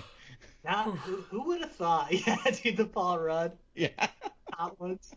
Look at us. Who would have thought? Look at us. But no, this this honestly means a lot. I, I I grew up listening to Leaving a Legacy, you know, from uh from the cradle, from the early days. This is what got me into the legacy format, and now we're here with the Pat Euglow, who was a big part of of us starting this podcast. And you know, a big part of Tom and I vibing initially was that we both listened to a lot of podcasts. We both commuted. We both were were too smart for whatever our jobs were and we uh, we were seeking to entertain our minds in uh, in the time between, right? And so yeah, and the first, the first time, actually, no, I guess I met up with you before, but I didn't know that it was you. We didn't like know each other yet when um when you came to Harrison's a few times, but the first few connections we had were like like directly through leaving a legacy. So that was that was great. true. I didn't think about that. That's a good point. We're like uh I don't know, we're like the OK Cupid for uh for older white guys. You just made it creepy. Dude, so how how's Millville? How how's this lockdown been? Uh, honestly, like for me, I have been largely unaffected by it. Like for you know, work has not changed for me outside of them like you know installing a wash station for us. Like you know, it, it's blue collar work, man. So there's not a lot of um, there's not a lot of work stoppage unless something really goes completely sideways. Um, so we're outside. So honestly, we've been rocking and rolling. I've worked a bunch of overtime since since the lockdown, so it's been kind of great in that sense. Um, you know, I wear a mask to go to the grocery store. I wear a mask to go to Home Depot, but other than that, man, it's pretty much been you know life as usual. Outside of you know homeschooling Liam at this point, but that's that's been fairly fairly uneventful. It's like a little stressful, but honestly, like it's I feel like I'm living in a different world than most people. You know. Listen to this Chad motherfucker. Homeschooling, Home Depot. Bro, you, you got you got your shit on lock, dog. I'm home. I'm homesteading, man. I, I've been, dude. I've done are. nothing but home improvements for the last like uh three or four weeks, every weekend, just all day, just working on the house. That's a You're gonna be putting in like an off the grid water system, like Oh, well, I already fully fully transitioning. I already have my own well, so uh, and the gardens are coming up real nice. Uh, you know, I'm just I'm hunting for some chickens, and uh, you know, I think we'll be good, man. I live close enough to the Blackstone we can fish if we need to. So if if shit goes real sideways, we'll be fine. I'm not worried. What do you hunt chickens with? No, no, no. I'm saying like you know you'll you'll, you'll just get some chicken. You'll hunt down some chickens and keep them, keep them for. Oh, dude, yeah, hell yeah. Yo, I heard if every American owned three chickens, there would be no egg industry. I mean, a chicken will give you about an egg a day, maybe maybe up to two. So how many eggs like does a family of four eat a day? Like if if I was getting like a dozen and a half egg, I, we go through like 18 eggs a week. So yeah, three chickens would probably be enough for us. Be sick. Yeah, dude. Isn't that crazy? And they also eat compost. That's their food. So like Yeah. our our waste to the dump will go down 10%. And that would be a huge boon on, on like the methane in the environment apparently. They're also like great for uh, tick removal. Uh, like Yep. you if you when have a we couple- were when we were house shopping, we were looking at a house in Haverhill that actually had like a like a mini functional farm, chicken coops, like a whole area worked out out back, and uh, they were talking about like the benefits of the chickens, and we didn't end up buying the house, but it would have been nice. I could have I could have been a farmer. Chicken- I could have had a farm. buy, Tom like, would be, imagine Tom, the six four farmer, with the fucking the piece just of in grain overalls, out just in overalls. Yeah, no, clad in overalls with the fucking goofy grin. I could I could pull it off. Yeah, I you pull could, it dude. off. You'd look like one of the guys from Letterkenny, I think. Okay, Pat. If I was a character on Letterkenny, who am I? All right, so full full full disclosure, I've never seen an episode of Letterkenny. I just I've seen the people. Uh, I think I'd want you to be. I feel like Ian's the big necked guy who uh, who's always trying to fight people. Uh, Okay. Uh, I I don't know who you'd be to be honest with you, but I've never really watched it. Dude, you, you gotta get out of that shit. I I- I've heard I've heard nothing but good things about it. I think uh, maybe maybe Tom would be Bubbles, Yeah. but I don't I don't think I don't think he's from uh, I don't think he's from that show. That's Trailer Park Boys. oh, I thought you were talking about the wire. I was like, bubbles from the wire. Yeah, that, that'll do. this is going sideways already. No, Pat, we got an important question for you though, Okay. because we forgot to ask this. We're making tokens for our hundredth episode. These aren't like retail commercial shit. We're not selling these. We're not using your likeness on some shit. Mm-hmm. We're just mailing these to the people that were on this episode, a couple other people that are our choice guests, and the patrons that have been with us for for a long time. We're, we're mailing out a set of tokens that are like us, the Dead Format and Friends tokens, and we didn't ask you what you wanted to be. Like we know we know what Rich and Lawrence are. We know what Tom and I are. What's your token, bro? Ooh, you know I would love like a Delver of Secrets overlay. I think that would be sweet. Yeah, no, I was definitely going to incorporate Delver in yours. Yeah. But like, are are you? Well, Swiftspear is part of your persona too, though. Love yeah, love that card. Love that card. But that doesn't make tokens. Wait. Uh, Elementals, I guess. Like I do Elemental. Fire Masters, Yeah. yeah. But you already have a fucking elemental token. That's true. That's true. I don't make a lot of tokens, honestly. You don't. That's just a good point. No, I guess I've I've played Bitterblossom. I, maybe Fairy Rogues, like. Yes, dude, you're a rogue for sure. You'll be, you'll be a fairy rogue. We got Get it. one of the old pictures of you MMA fighting and just put little wings, put little wings on it. Oh, that's it. Have you? Send it. Send it in. This is a good way to end it, bro. Yeah, I I I'm gonna have a ton of fun putting this together. Like, a ton of fun. Just- Nice euphemism. I, um, I I don't know. I've just had so much fun with this podcast. Like, for for two years, almost two years now, and What? it's it's just crazy to think about one, like the amount of time we put into it and how people actually listen to us. That that still blows my mind. How people really actually like look forward to it and enjoy it every week. And I- I guess how much like how much better we got. Remember how much ba- how bad we were at the beginning. Episode two always stands out to me as being like, fuck.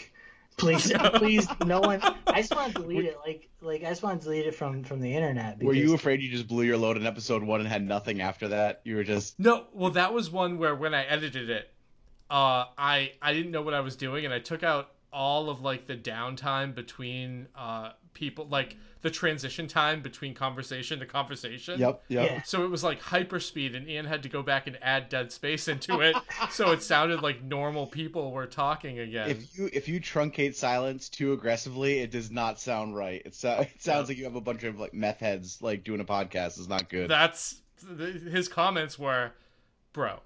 have, have you listened to this? So- and so- I was like, no, I haven't. let me let me flip it around real quick because I'm I'm interested to hear you know if you're doing a little bit of a retrospective right now, what's been uh like the the hardest part about doing a weekly podcast like this? What and uh, real answers only. Like this is this is this is real G shit only. So what's the hardest part about doing a weekly podcast like this? The hardest part is my dick when I see our Patreon account. For the cost of one Starbucks venti frappuccino, you could give this podcast five dollars a month, which is one dollar or one dollar twenty five cents an episode. For that five dollars, you could have access to, I don't know. I assume you guys have a Discord, maybe some stickers. Look, I'm not well versed in the Patreon perks, but what I do know is that these two gentlemen are talking about a dead format. And when you have a dead format, you have to mourn that format, and that is not free. It takes money to mourn a dead format. Go to patreon.com slash the dead format. Give. Dig deep.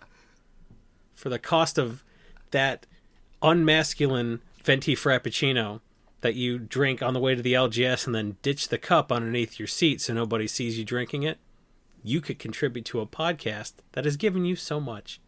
Discussions about who's the best goalie in the NHL, whether you should hoard toilet paper. What is a squatty potty? You can't get these discussions anywhere else. Go to patreon.com slash the dead format. Give. It's tax deductible. Tis the season. That's awesome. We did it. honestly there was um i can't remember around when it started to happen but we had so much content and everything planned for the beginning and like we we knew what we wanted to talk about. And then there hit a point where like we knew we were going to do a weekly show but i don't want to say we like ran out of content to talk about but we were just trying to think of like all right what are we going to talk about this week? And we were really struggling with like what we're going to put out. And then we just started like shit talking and going through like things that are happening in our lives and just like uh dr- drinking a lot. And it's completely worked out. That that sort of vibe people have gotten used to and really sort of enjoy coming here to to hear Ian and I like that. So I think that time before we sort of went in that direction was probably the biggest struggle. I don't know for me at least. The big advice, and this is like going back to episode like one, two. Pat's advice to us was he because he listened to the episodes, which was awesome. We got some like real veteran feedback. We had like 40, 50 downloads at this point, mm-hmm. but Pat was listening and- and he said, "Just keep showing up," which is like this very MMA motherfucker sort of thing to say. Just keep showing up. Just keep at it. Just keep keep hitting. It's like very Jocko Willink sort of thing to say, but he he said exactly that, and I took it as exactly that. Just keep showing up, and that's what we did, right, Tom? Like we we just kept showing up. Yeah, well, I mean, I I wouldn't. I, I don't want to say that I wouldn't have kept um kept it up if if I didn't enjoy it. But I mean, I I actually enjoy it. It's not. It doesn't feel like a like a job or anything like that. We show up, we shoot the shit. Like it. I- I really, I really like doing it. And if I didn't, then I wouldn't. Well, I'm going to push back on that actually. You said it doesn't feel like a job. I think it does kind of feel like a job, and that's what I like about it right now because I'm not going into work. And like Okay. this kind of gives gives some sort of structure to the week and some sort Totally. of purpose to the week where like you're putting out a product, something something on paper that shows like the week past, you know what I mean? Like we have numbers like Yep. 98, 99, 100 to mark like time passing. Like maybe if you're if you've been going into work this whole time, you don't really relate to this feeling. But I, I personally have been like home for for two and a half months now, Yep. and it's it's like you know the passage of time, and like Monday night is like a serious thing for me now because we're recording, and it sort of gives some sort of purpose to the the chaos around us right now. Yeah, totally, totally. Y- Yeah, it, man, I uh, well, I'm very appreciative for for being on the show. I think it's I I, I love the fact you guys invited me on for this one. Um, I guess the other question I have for you is like, you know, one of the things I think that podcasts offer, especially one where it's like you guys are friends, you guys are like you know buddies with each other, and so people kind of get like this view of you know they're like the third person in the conversation. They're not participating necessarily, but they're kind of they're kind of there. Um, do you, have you guys had any unusual interactions with the people who like who know you a lot more than you know them? Because I've had that happen many times where like someone's come up to me and talked to me and like it, it always feels I always feel bad. You know what I mean? Because I want to like I want to give them as much as as as they're giving to me, and it's just you feel like you know they they just know a lot more about you than you do of them. Have you had that experience yet? No, we, we reach out to, to all of our listeners and have personal conversations with them, and we know all of them. Yeah. So I don't know I don't know how you're not managing that with all the people that listen to you guys, but no, we absolutely don't have that happen. Now I was gonna say it's funny because we just had Tom Cairns on, and uh, that that's uh, I, I totally feel that in my relationship with them Really? No, no, I'm just fucking around. um, no, honestly, dude, the the number one instance of this happening to me, actually, no, the one, number one and two, one A and one B instance of this happening to me are not because of this podcast. They're because of leaving a legacy. what? That's Yeah. wild. at at the invitational, the Star City Invitational in 2017, in the the Legacy Challenge or whatever they called it, and in Seattle in 2018 at the Grand Prix, people knew me because of you guys talking about me on leaving a legacy, and like were like introducing themselves to me and like talking about like this like random shit in my life because of you guys, not because of this cast. I really haven't had that experience with this cast. It's been leaving a legacy which is like honestly bro like your facebook group is the legacy community at this point Uh, I'm I'm really proud of that that Facebook group because I remember when I first came on the because I I kind of weaseled my way onto LAL like back in like the early in like the early 30s. Uh, I met Adrian and Jerry for the first time at uh at Miss Worcester up in uh outside of an SCG Open, and uh, got to know the guys and got on a podcast and then you know was able to be like hey you want me to come on for the next episode and it just kind of snowballed from there. Um, but uh, yeah, I've had I've had those experiences too, man. It's it's it's kind of crazy, and that, like I said, the Facebook page is something I'm really proud of because when I first started with the with the with the group, it was pretty small. It was only maybe like 200 people, and um, it's just it's just grown and grown, and we add you know probably dozens of people every week, and it's it's it's a pretty tight group for being like you know I don't know probably 2600 2700 people.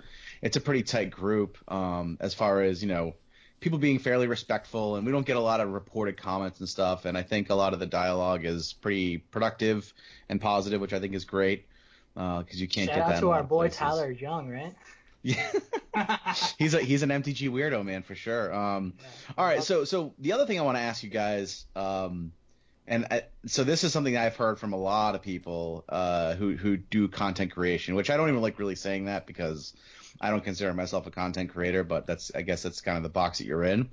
But do you guys ever feel like uh, like you don't deserve the like the attention that you guys get? Like, is it weird to you that people support you on Patreon and like want to support the show and and and, even like listen to you guys? Because I feel that all the time. It's like I don't know why people listen to me. I don't know why people care about what I say or want to throw dollars to us to support the show. It, it it's it's weird. You feel like an imposter, you know? Like, do you guys have that same sort of vibe sometimes?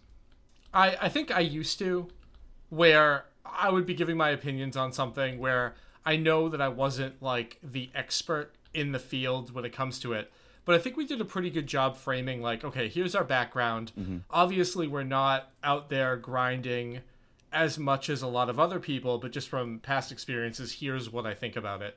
So I don't I don't think either of us are claiming to like to be the experts, like the people that you should listen to. Mm-hmm. When we have a really strong opinion about something, we'll like come forward with it. But I think we're both like pretty comfortable talking about magic, and I- I don't know. I I didn't feel too much of that. Although putting putting your opinion out there for everybody, especially the controversial stuff, like the reserve list episode. That one, that that one, maybe after we put it out, we're questioning like, "Yo, should we um, should we have done that?" uh, and uh, and that that happened there Yeah. for sure. I, I think um I- I mean I, I agree with what you're saying a hu- a hundred percent Tom. Like I, I also feel like though I, I've changed a lot. Mm-hmm. Like in, in the in the two years that this show's gone on and Pat you could probably relate to this because you've been on for like four years or, or mm-hmm. more. Like I, I've changed a lot as a person. I've, I've grown a lot which which is kind of weird because I'm in like my my early to mid 30s at this point and like you know to be changing as a person but i feel like the world has changed a lot in the two years we've done this which which sounds fucking stupid but it's absolutely true. And i always imagine the biographer looking back at my life like uh studying these episodes and being like oh this is when he became a megalomaniac. This is when this is when this is when he stopped listening to other people's opinions and started just like fucking going insane and uh, that, that's how I sort of feel. Like like I'm just this like megalomaniacal person, and uh, you know I- just fucking I just spew it, and if people are just gonna listen, they're gonna listen. Yeah, I, I definitely what I what I love about the show is that like the the Tom and Ian that you hear is the real Tom and Ian you would, like that you would know. You know what I mean? Like there's only there- you only you guys really know us. You, James, Jerry, the people in that chat really know Yeah. us. But like but it's it's I mean it's it's it's basically unfiltered. Like I mean you might you know obviously we all have the There are uh, definitely some things we It's have to filtered, edit. bro. It's definitely filtered. sure, but but you know what I'm saying though. Like it's it's it's pretty spot on. Like you know, there there are some there are some so it's it's a weird like it's this weird part that you're in where you're like podcasting with a buddy and like you can say things that are safe to say between friends. But you can't put that out in the world Yes, because it's just yes. not the way it is, right? Like I can say I could say some real like twisted, you know, uh, eh, eh, like just stuff between uh, between friends that I cannot put out there. Like, not that there's any real consequences if I did. I'm not like I don't have like a you know a social media profile or whatever. It's it's basically irrelevant. Like, but you know. You know what I'm saying? Like there are just some things that you just can't put out there, and it, that's a weird trap that I think some people fall into because it's not just you and a buddy doing the recording; it's you and a buddy and whoever the whoever has access to the download link. You know what I'm saying? Like, Yeah. they're- I think that might be a strategy to boost listeners, though.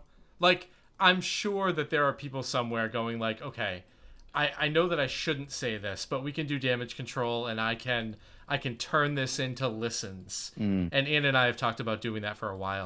I think there's some things though that I, I there's no way that Ian hasn't said something on here that got deleted that would have got canceled otherwise.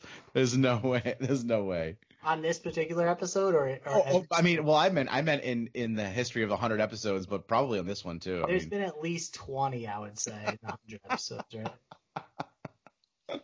I don't know, Tom. You're the one who's editing. Bro. Can, all right. Speaking of editing, can I ask you guys like your turnaround is so quick, and you guys like uh so sometimes like Der- Jerry and I will like go over the deck dump. We're not nearly as consistent as you guys, but I'll pick up on something, and because our release date is Friday, and you guys release like I don't know three hours after you record, it's bullshit. scoop me on so many, not not on a ton of things, but sometimes I'm like, yeah, I got this deck, I got to talk about this, and then I'm listening to it er, like on Wednesday, two days before we drop our episode, and you guys have already talked about it. I feel like we we like we're we're behind in the race. Adderall. I wish, I wish, man. I uh, I just like Mondays mo- when we record and right after are like my dead time for the week. Mhm. So it, if I don't, um, if I don't edit right away, then it just gets sort of pushed back and pushed back. Which happened So, recently, uh, right? Like a couple weeks ago. Yeah, I, I just had stuff going on like Tuesday, Wednesday, Thursday. The episode didn't come out until Friday, and uh, yeah, uh, last week I turned it around. We recorded; it was out that night. So Son we- of a we- bitch. yeah, we definitely got that. Got the flow of everything down. You guys record late though, don't you? Uh, we started like well, I mean, like with the quarantine and everything. I, I have stuff to do, but I'm I don't need to wake up early. Like I'm up at whatever time my kid wakes up. It's not like I have to get ready to go out. So, Right. Yep. Damn. Yeah, that that turnaround's killer, man. I, I I'm I'm very jealous that you guys have that fast turnaround. So the t- uh, Pat, the reason I called you the Ghost of Christmas Future when when we were talking before is because y- I think that you are the future of magic, bro. I think that we are the future of magic, and you are the future of magic. I think like the legacy, like the future of legacy, is gonna be fucking real ass people. And I think you're a real ass person. And I think that we're real ass people. But like, I'll play this format with my fucking friends. I mean, I've been doing this. Like, I've been mm-hmm. playing on Friday nights with my friends. Don't tell anybody. But we, we meet up out in Groton where where like people don't wear masks and like we just fucking play. We just jam games, bro.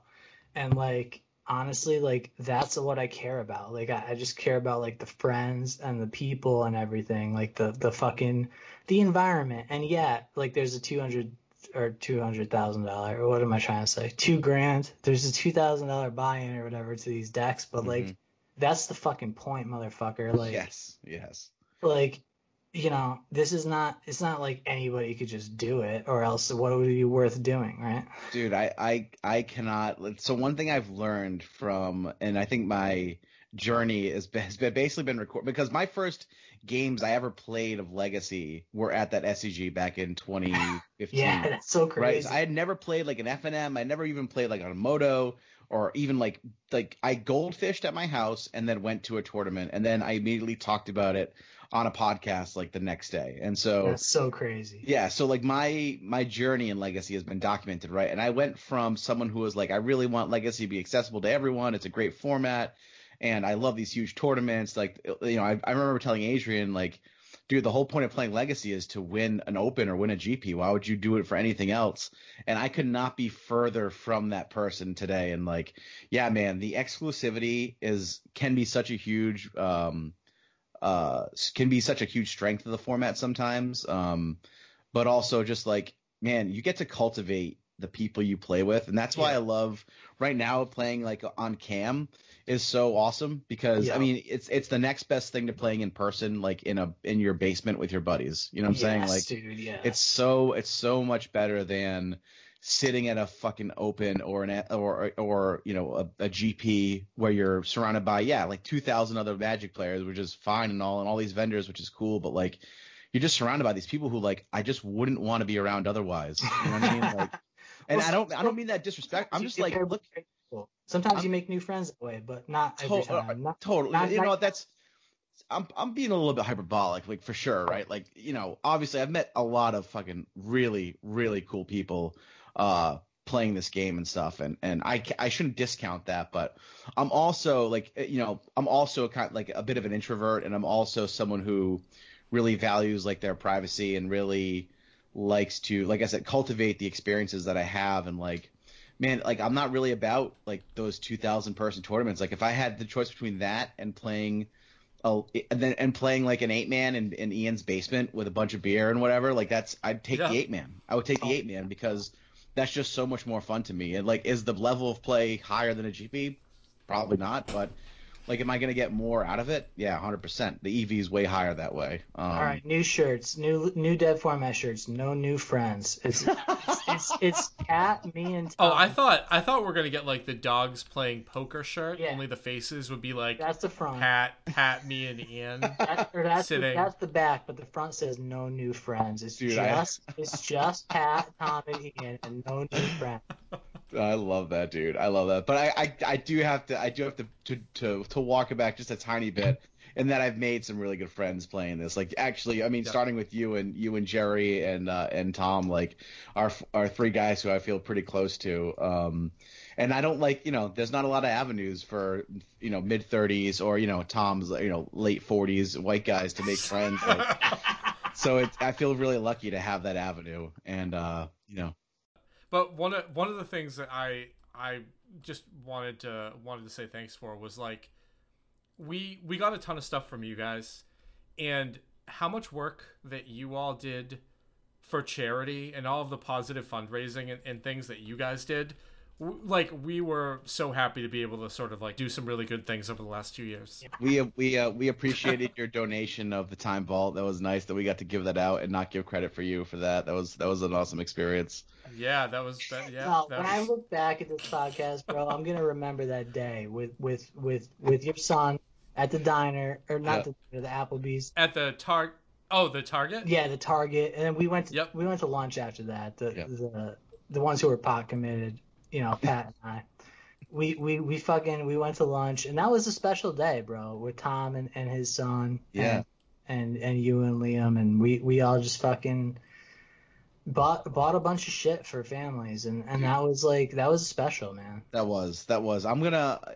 We didn't do that this year, and I kind of kind of yeah kind of i don't know why i don't i don't know if like the holidays just got away from us this time but i want to double it up next year and really like and go big and do something something major for it because man i i it, that was a very that was a very very cool and rewarding experience and you guys played such a huge role in in helping push that and um and yeah and and all it was you know in all seriousness Tom, obviously your donation top was very was very uh was very over the top and very giving and and we were very thankful for that Remember when Tom was legitimately mad about he, that? he was. It was so. It was so unintentional, and just like you know, so uh, just not very tactfully done by us.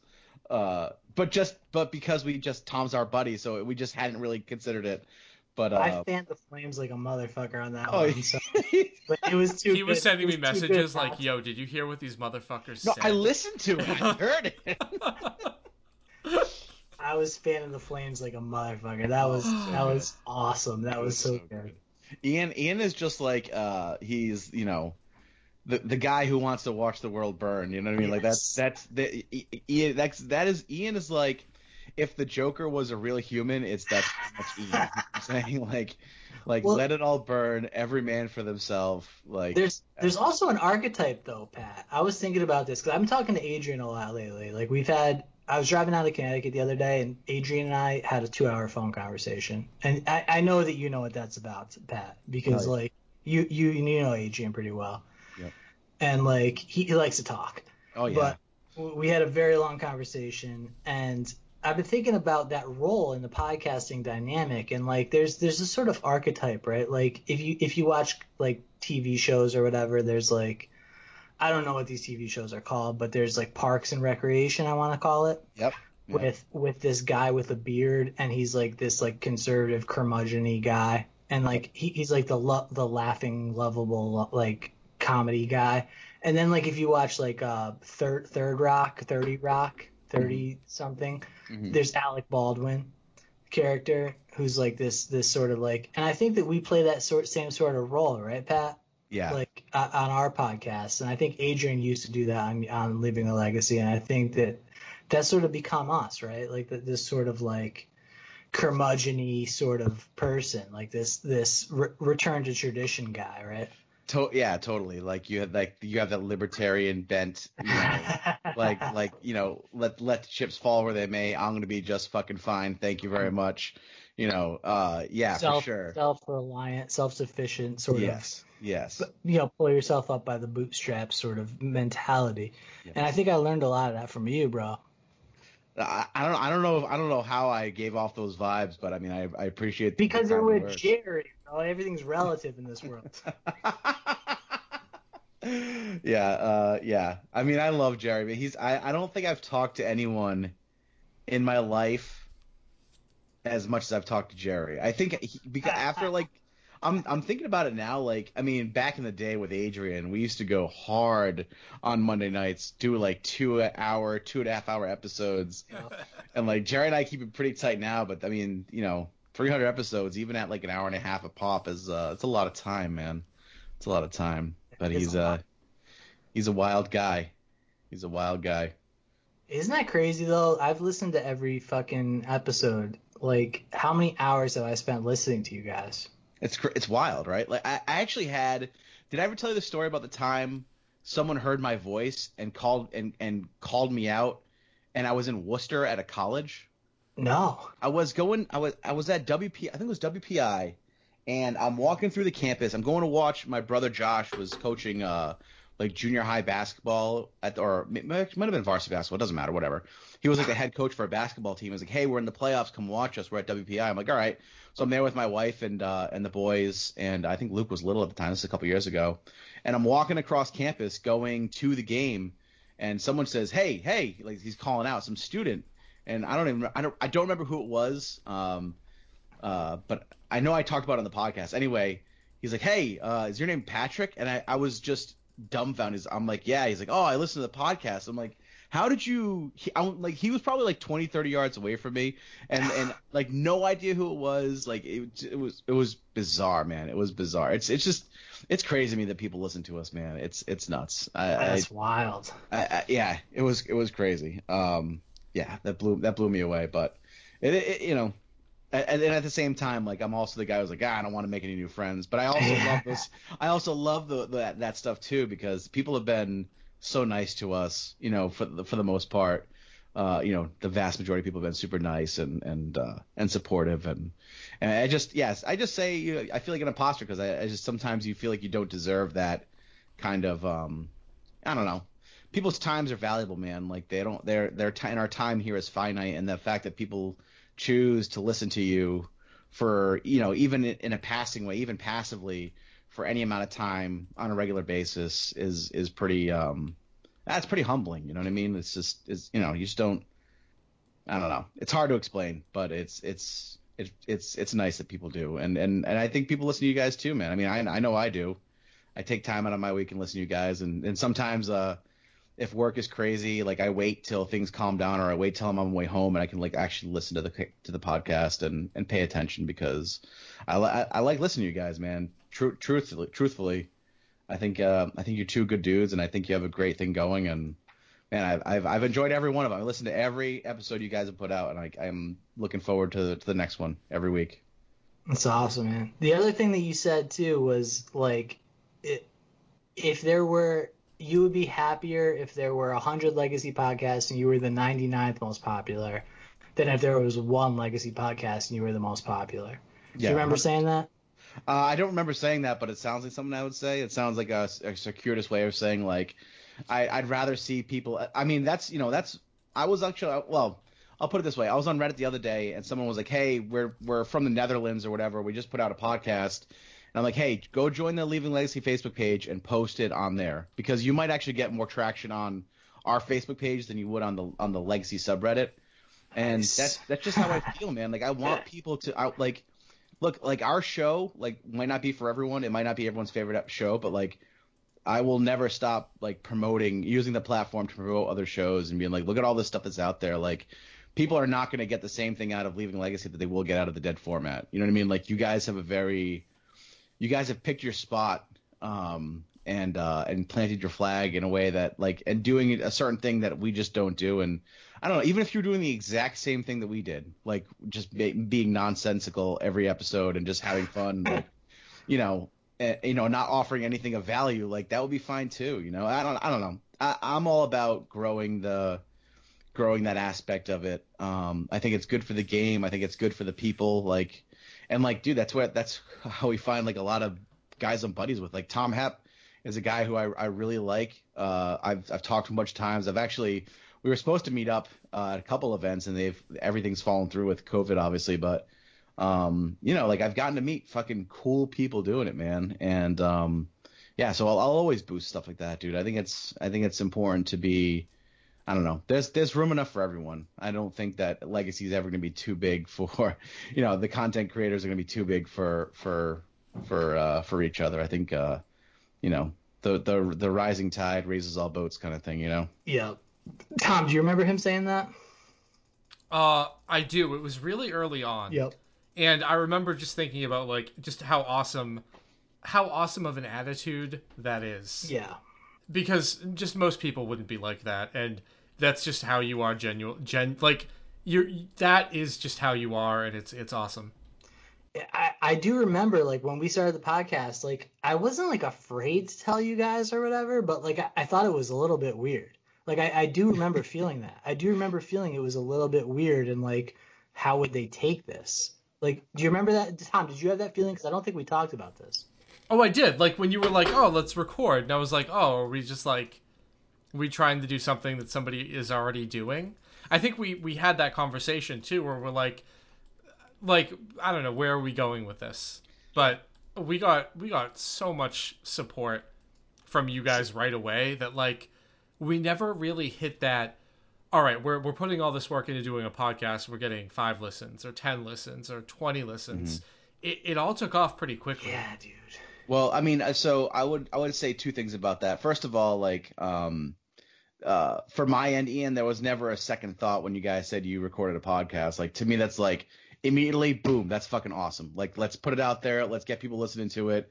There was never a second thought as to like, oh, these guys like take gonna take some of our listeners away, or are they gonna are they gonna outshine us? I could not genuinely that was that could not have even been that was not in my mind at all.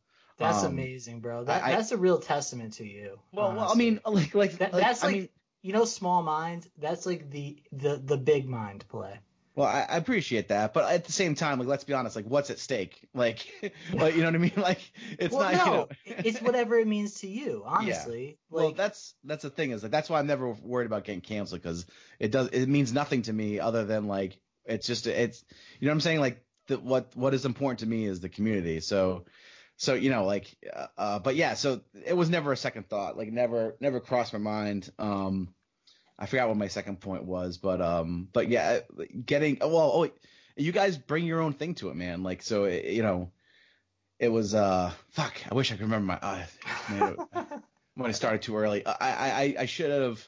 Yeah, so it was it was never a second thought. So so and I'm glad you guys did it. And um, I was I was nothing but hyped when you guys told me you were doing a podcast. And the only thing I was not worried about, but the only thing that concerned me was like I hope they keep going. Do you know what I'm saying? Like I hope I hope they don't stop because that's dude that's the hardest thing is to is to keep going in the podcast game. I think like and you guys have been like fucking clockwork and that's a huge testament to to your ability to you know either your empty social calendars which is like whatever but also but also like just like but for real like it can be tough sometimes man like i don't ian's no I'm, there's been a couple times where I'm like ian I, dude i might need a break like yeah, i'm just like i'm just not interested right now in magic like i just don't i just don't want to talk about it and Yeah, there and are two times that happened. I remember. Yeah. and I'm like, I, I think I need a break. Like maybe, maybe, and, and so, you know, I just kept powering through, you know, because of the podcast, and I'm happy I have, because uh, because I think if I wasn't recording Monday nights and having these interactions with people, like I'd I'd feel a gap. You know what I'm saying? Like I'd feel like a, a there was a hole there. Um. So so it feels so it's it's it's as much for me as it is for other people, I guess, in the end. But um. But yeah, there was never a second thought as to like you know, these guys are, are stepping on our turf. Like I could not, there could be a thousand podcasts in the Boston area. Like I'd, I'd probably listen to, if I, my friends are on them, I'm going to listen to all of them because that's, to me, that's what, that's what it's about, man. It's about, it's about being there for your buddies and fucking enjoying. We, you know, we got a limited amount of time around here, you know, in life. And I don't know. I can't be bothered with that, bothered with that petty shit. Well, So- you you say it the way that when you talk and, and like say this stuff, it sounds like of course that's the way that it is. But honestly, bro, there are as many small-minded people in this community, at least as many small-minded people as there are people with that sort of that sort of love and that sort of like uh, genuine enthusiasm and uh, unselfish sort of love for the community, man. And and for you to be in this position that you know you're talking about how how sort of it, it's like the the the what, what am I trying to say? I'm really drunk. The sort of like uh, tenuous nature of you getting on the podcast or whatever, like the, the position that you find yourself in. I think that we're extremely lucky as a community that the person or the people who have landed in this position are you and Jerry. Well, that's that's very kind, and I, I really appreciate that. And like I said, I mean everything that everything that we get, I hope that we reflect it back uh, and encourage that out of other people because I feel like I do feel like you guys are uh, very much in the same way, man. Like you guys are obviously a lot more technical of a podcast than us, and and more more focused on the game than we are most times. But um, I don't know. It just, dude, like how like all I want in Legacy is just like to be surrounded by real people. Do you know what I'm saying? Like, and I listen to, I, well, you know what I'm saying? Like real, Yeah. real people, and like that's what you guys are, man. Like, it's, and I, I just think that's why I think Legacy is such a great format. There's just so many real, real people, you know, and uh, yes, dude. and uh and yeah i, I appreciate the kind words man. That means a lot. Um i uh i hope that uh i don't know. I just hope that uh the efforts we put in make things better you know make key or you know uh, have a positive impact. That's that's huge for me. So and i like i appreciate it. I'm, I'm very humbled by what you say man I can 100% say that the efforts that you've put in made things better. I, I hope so. Tom, what do you think? Do you think the efforts we put in made things better? That we put in made things better. Yeah.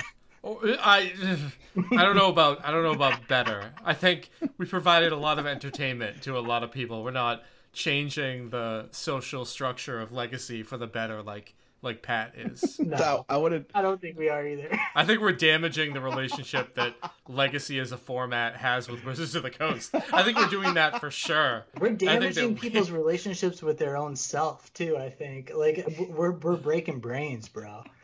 Like we're that DMT hit.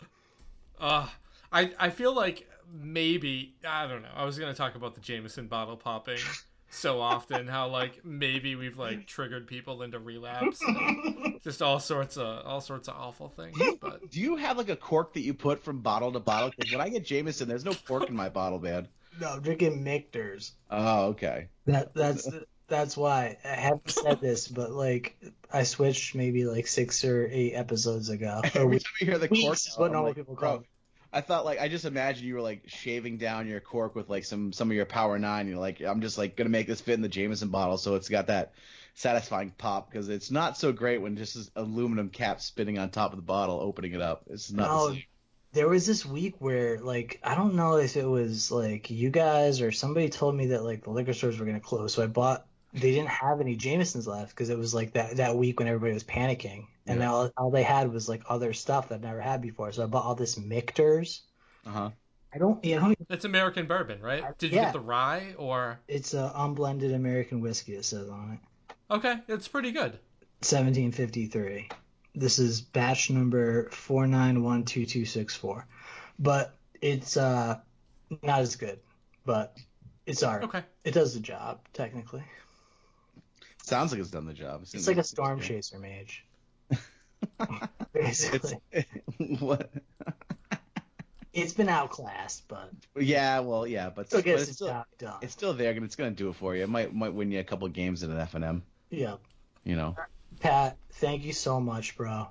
This has been the best way I could imagine capping this episode, and th- this this run, bro, this centennial, this hundred episode string.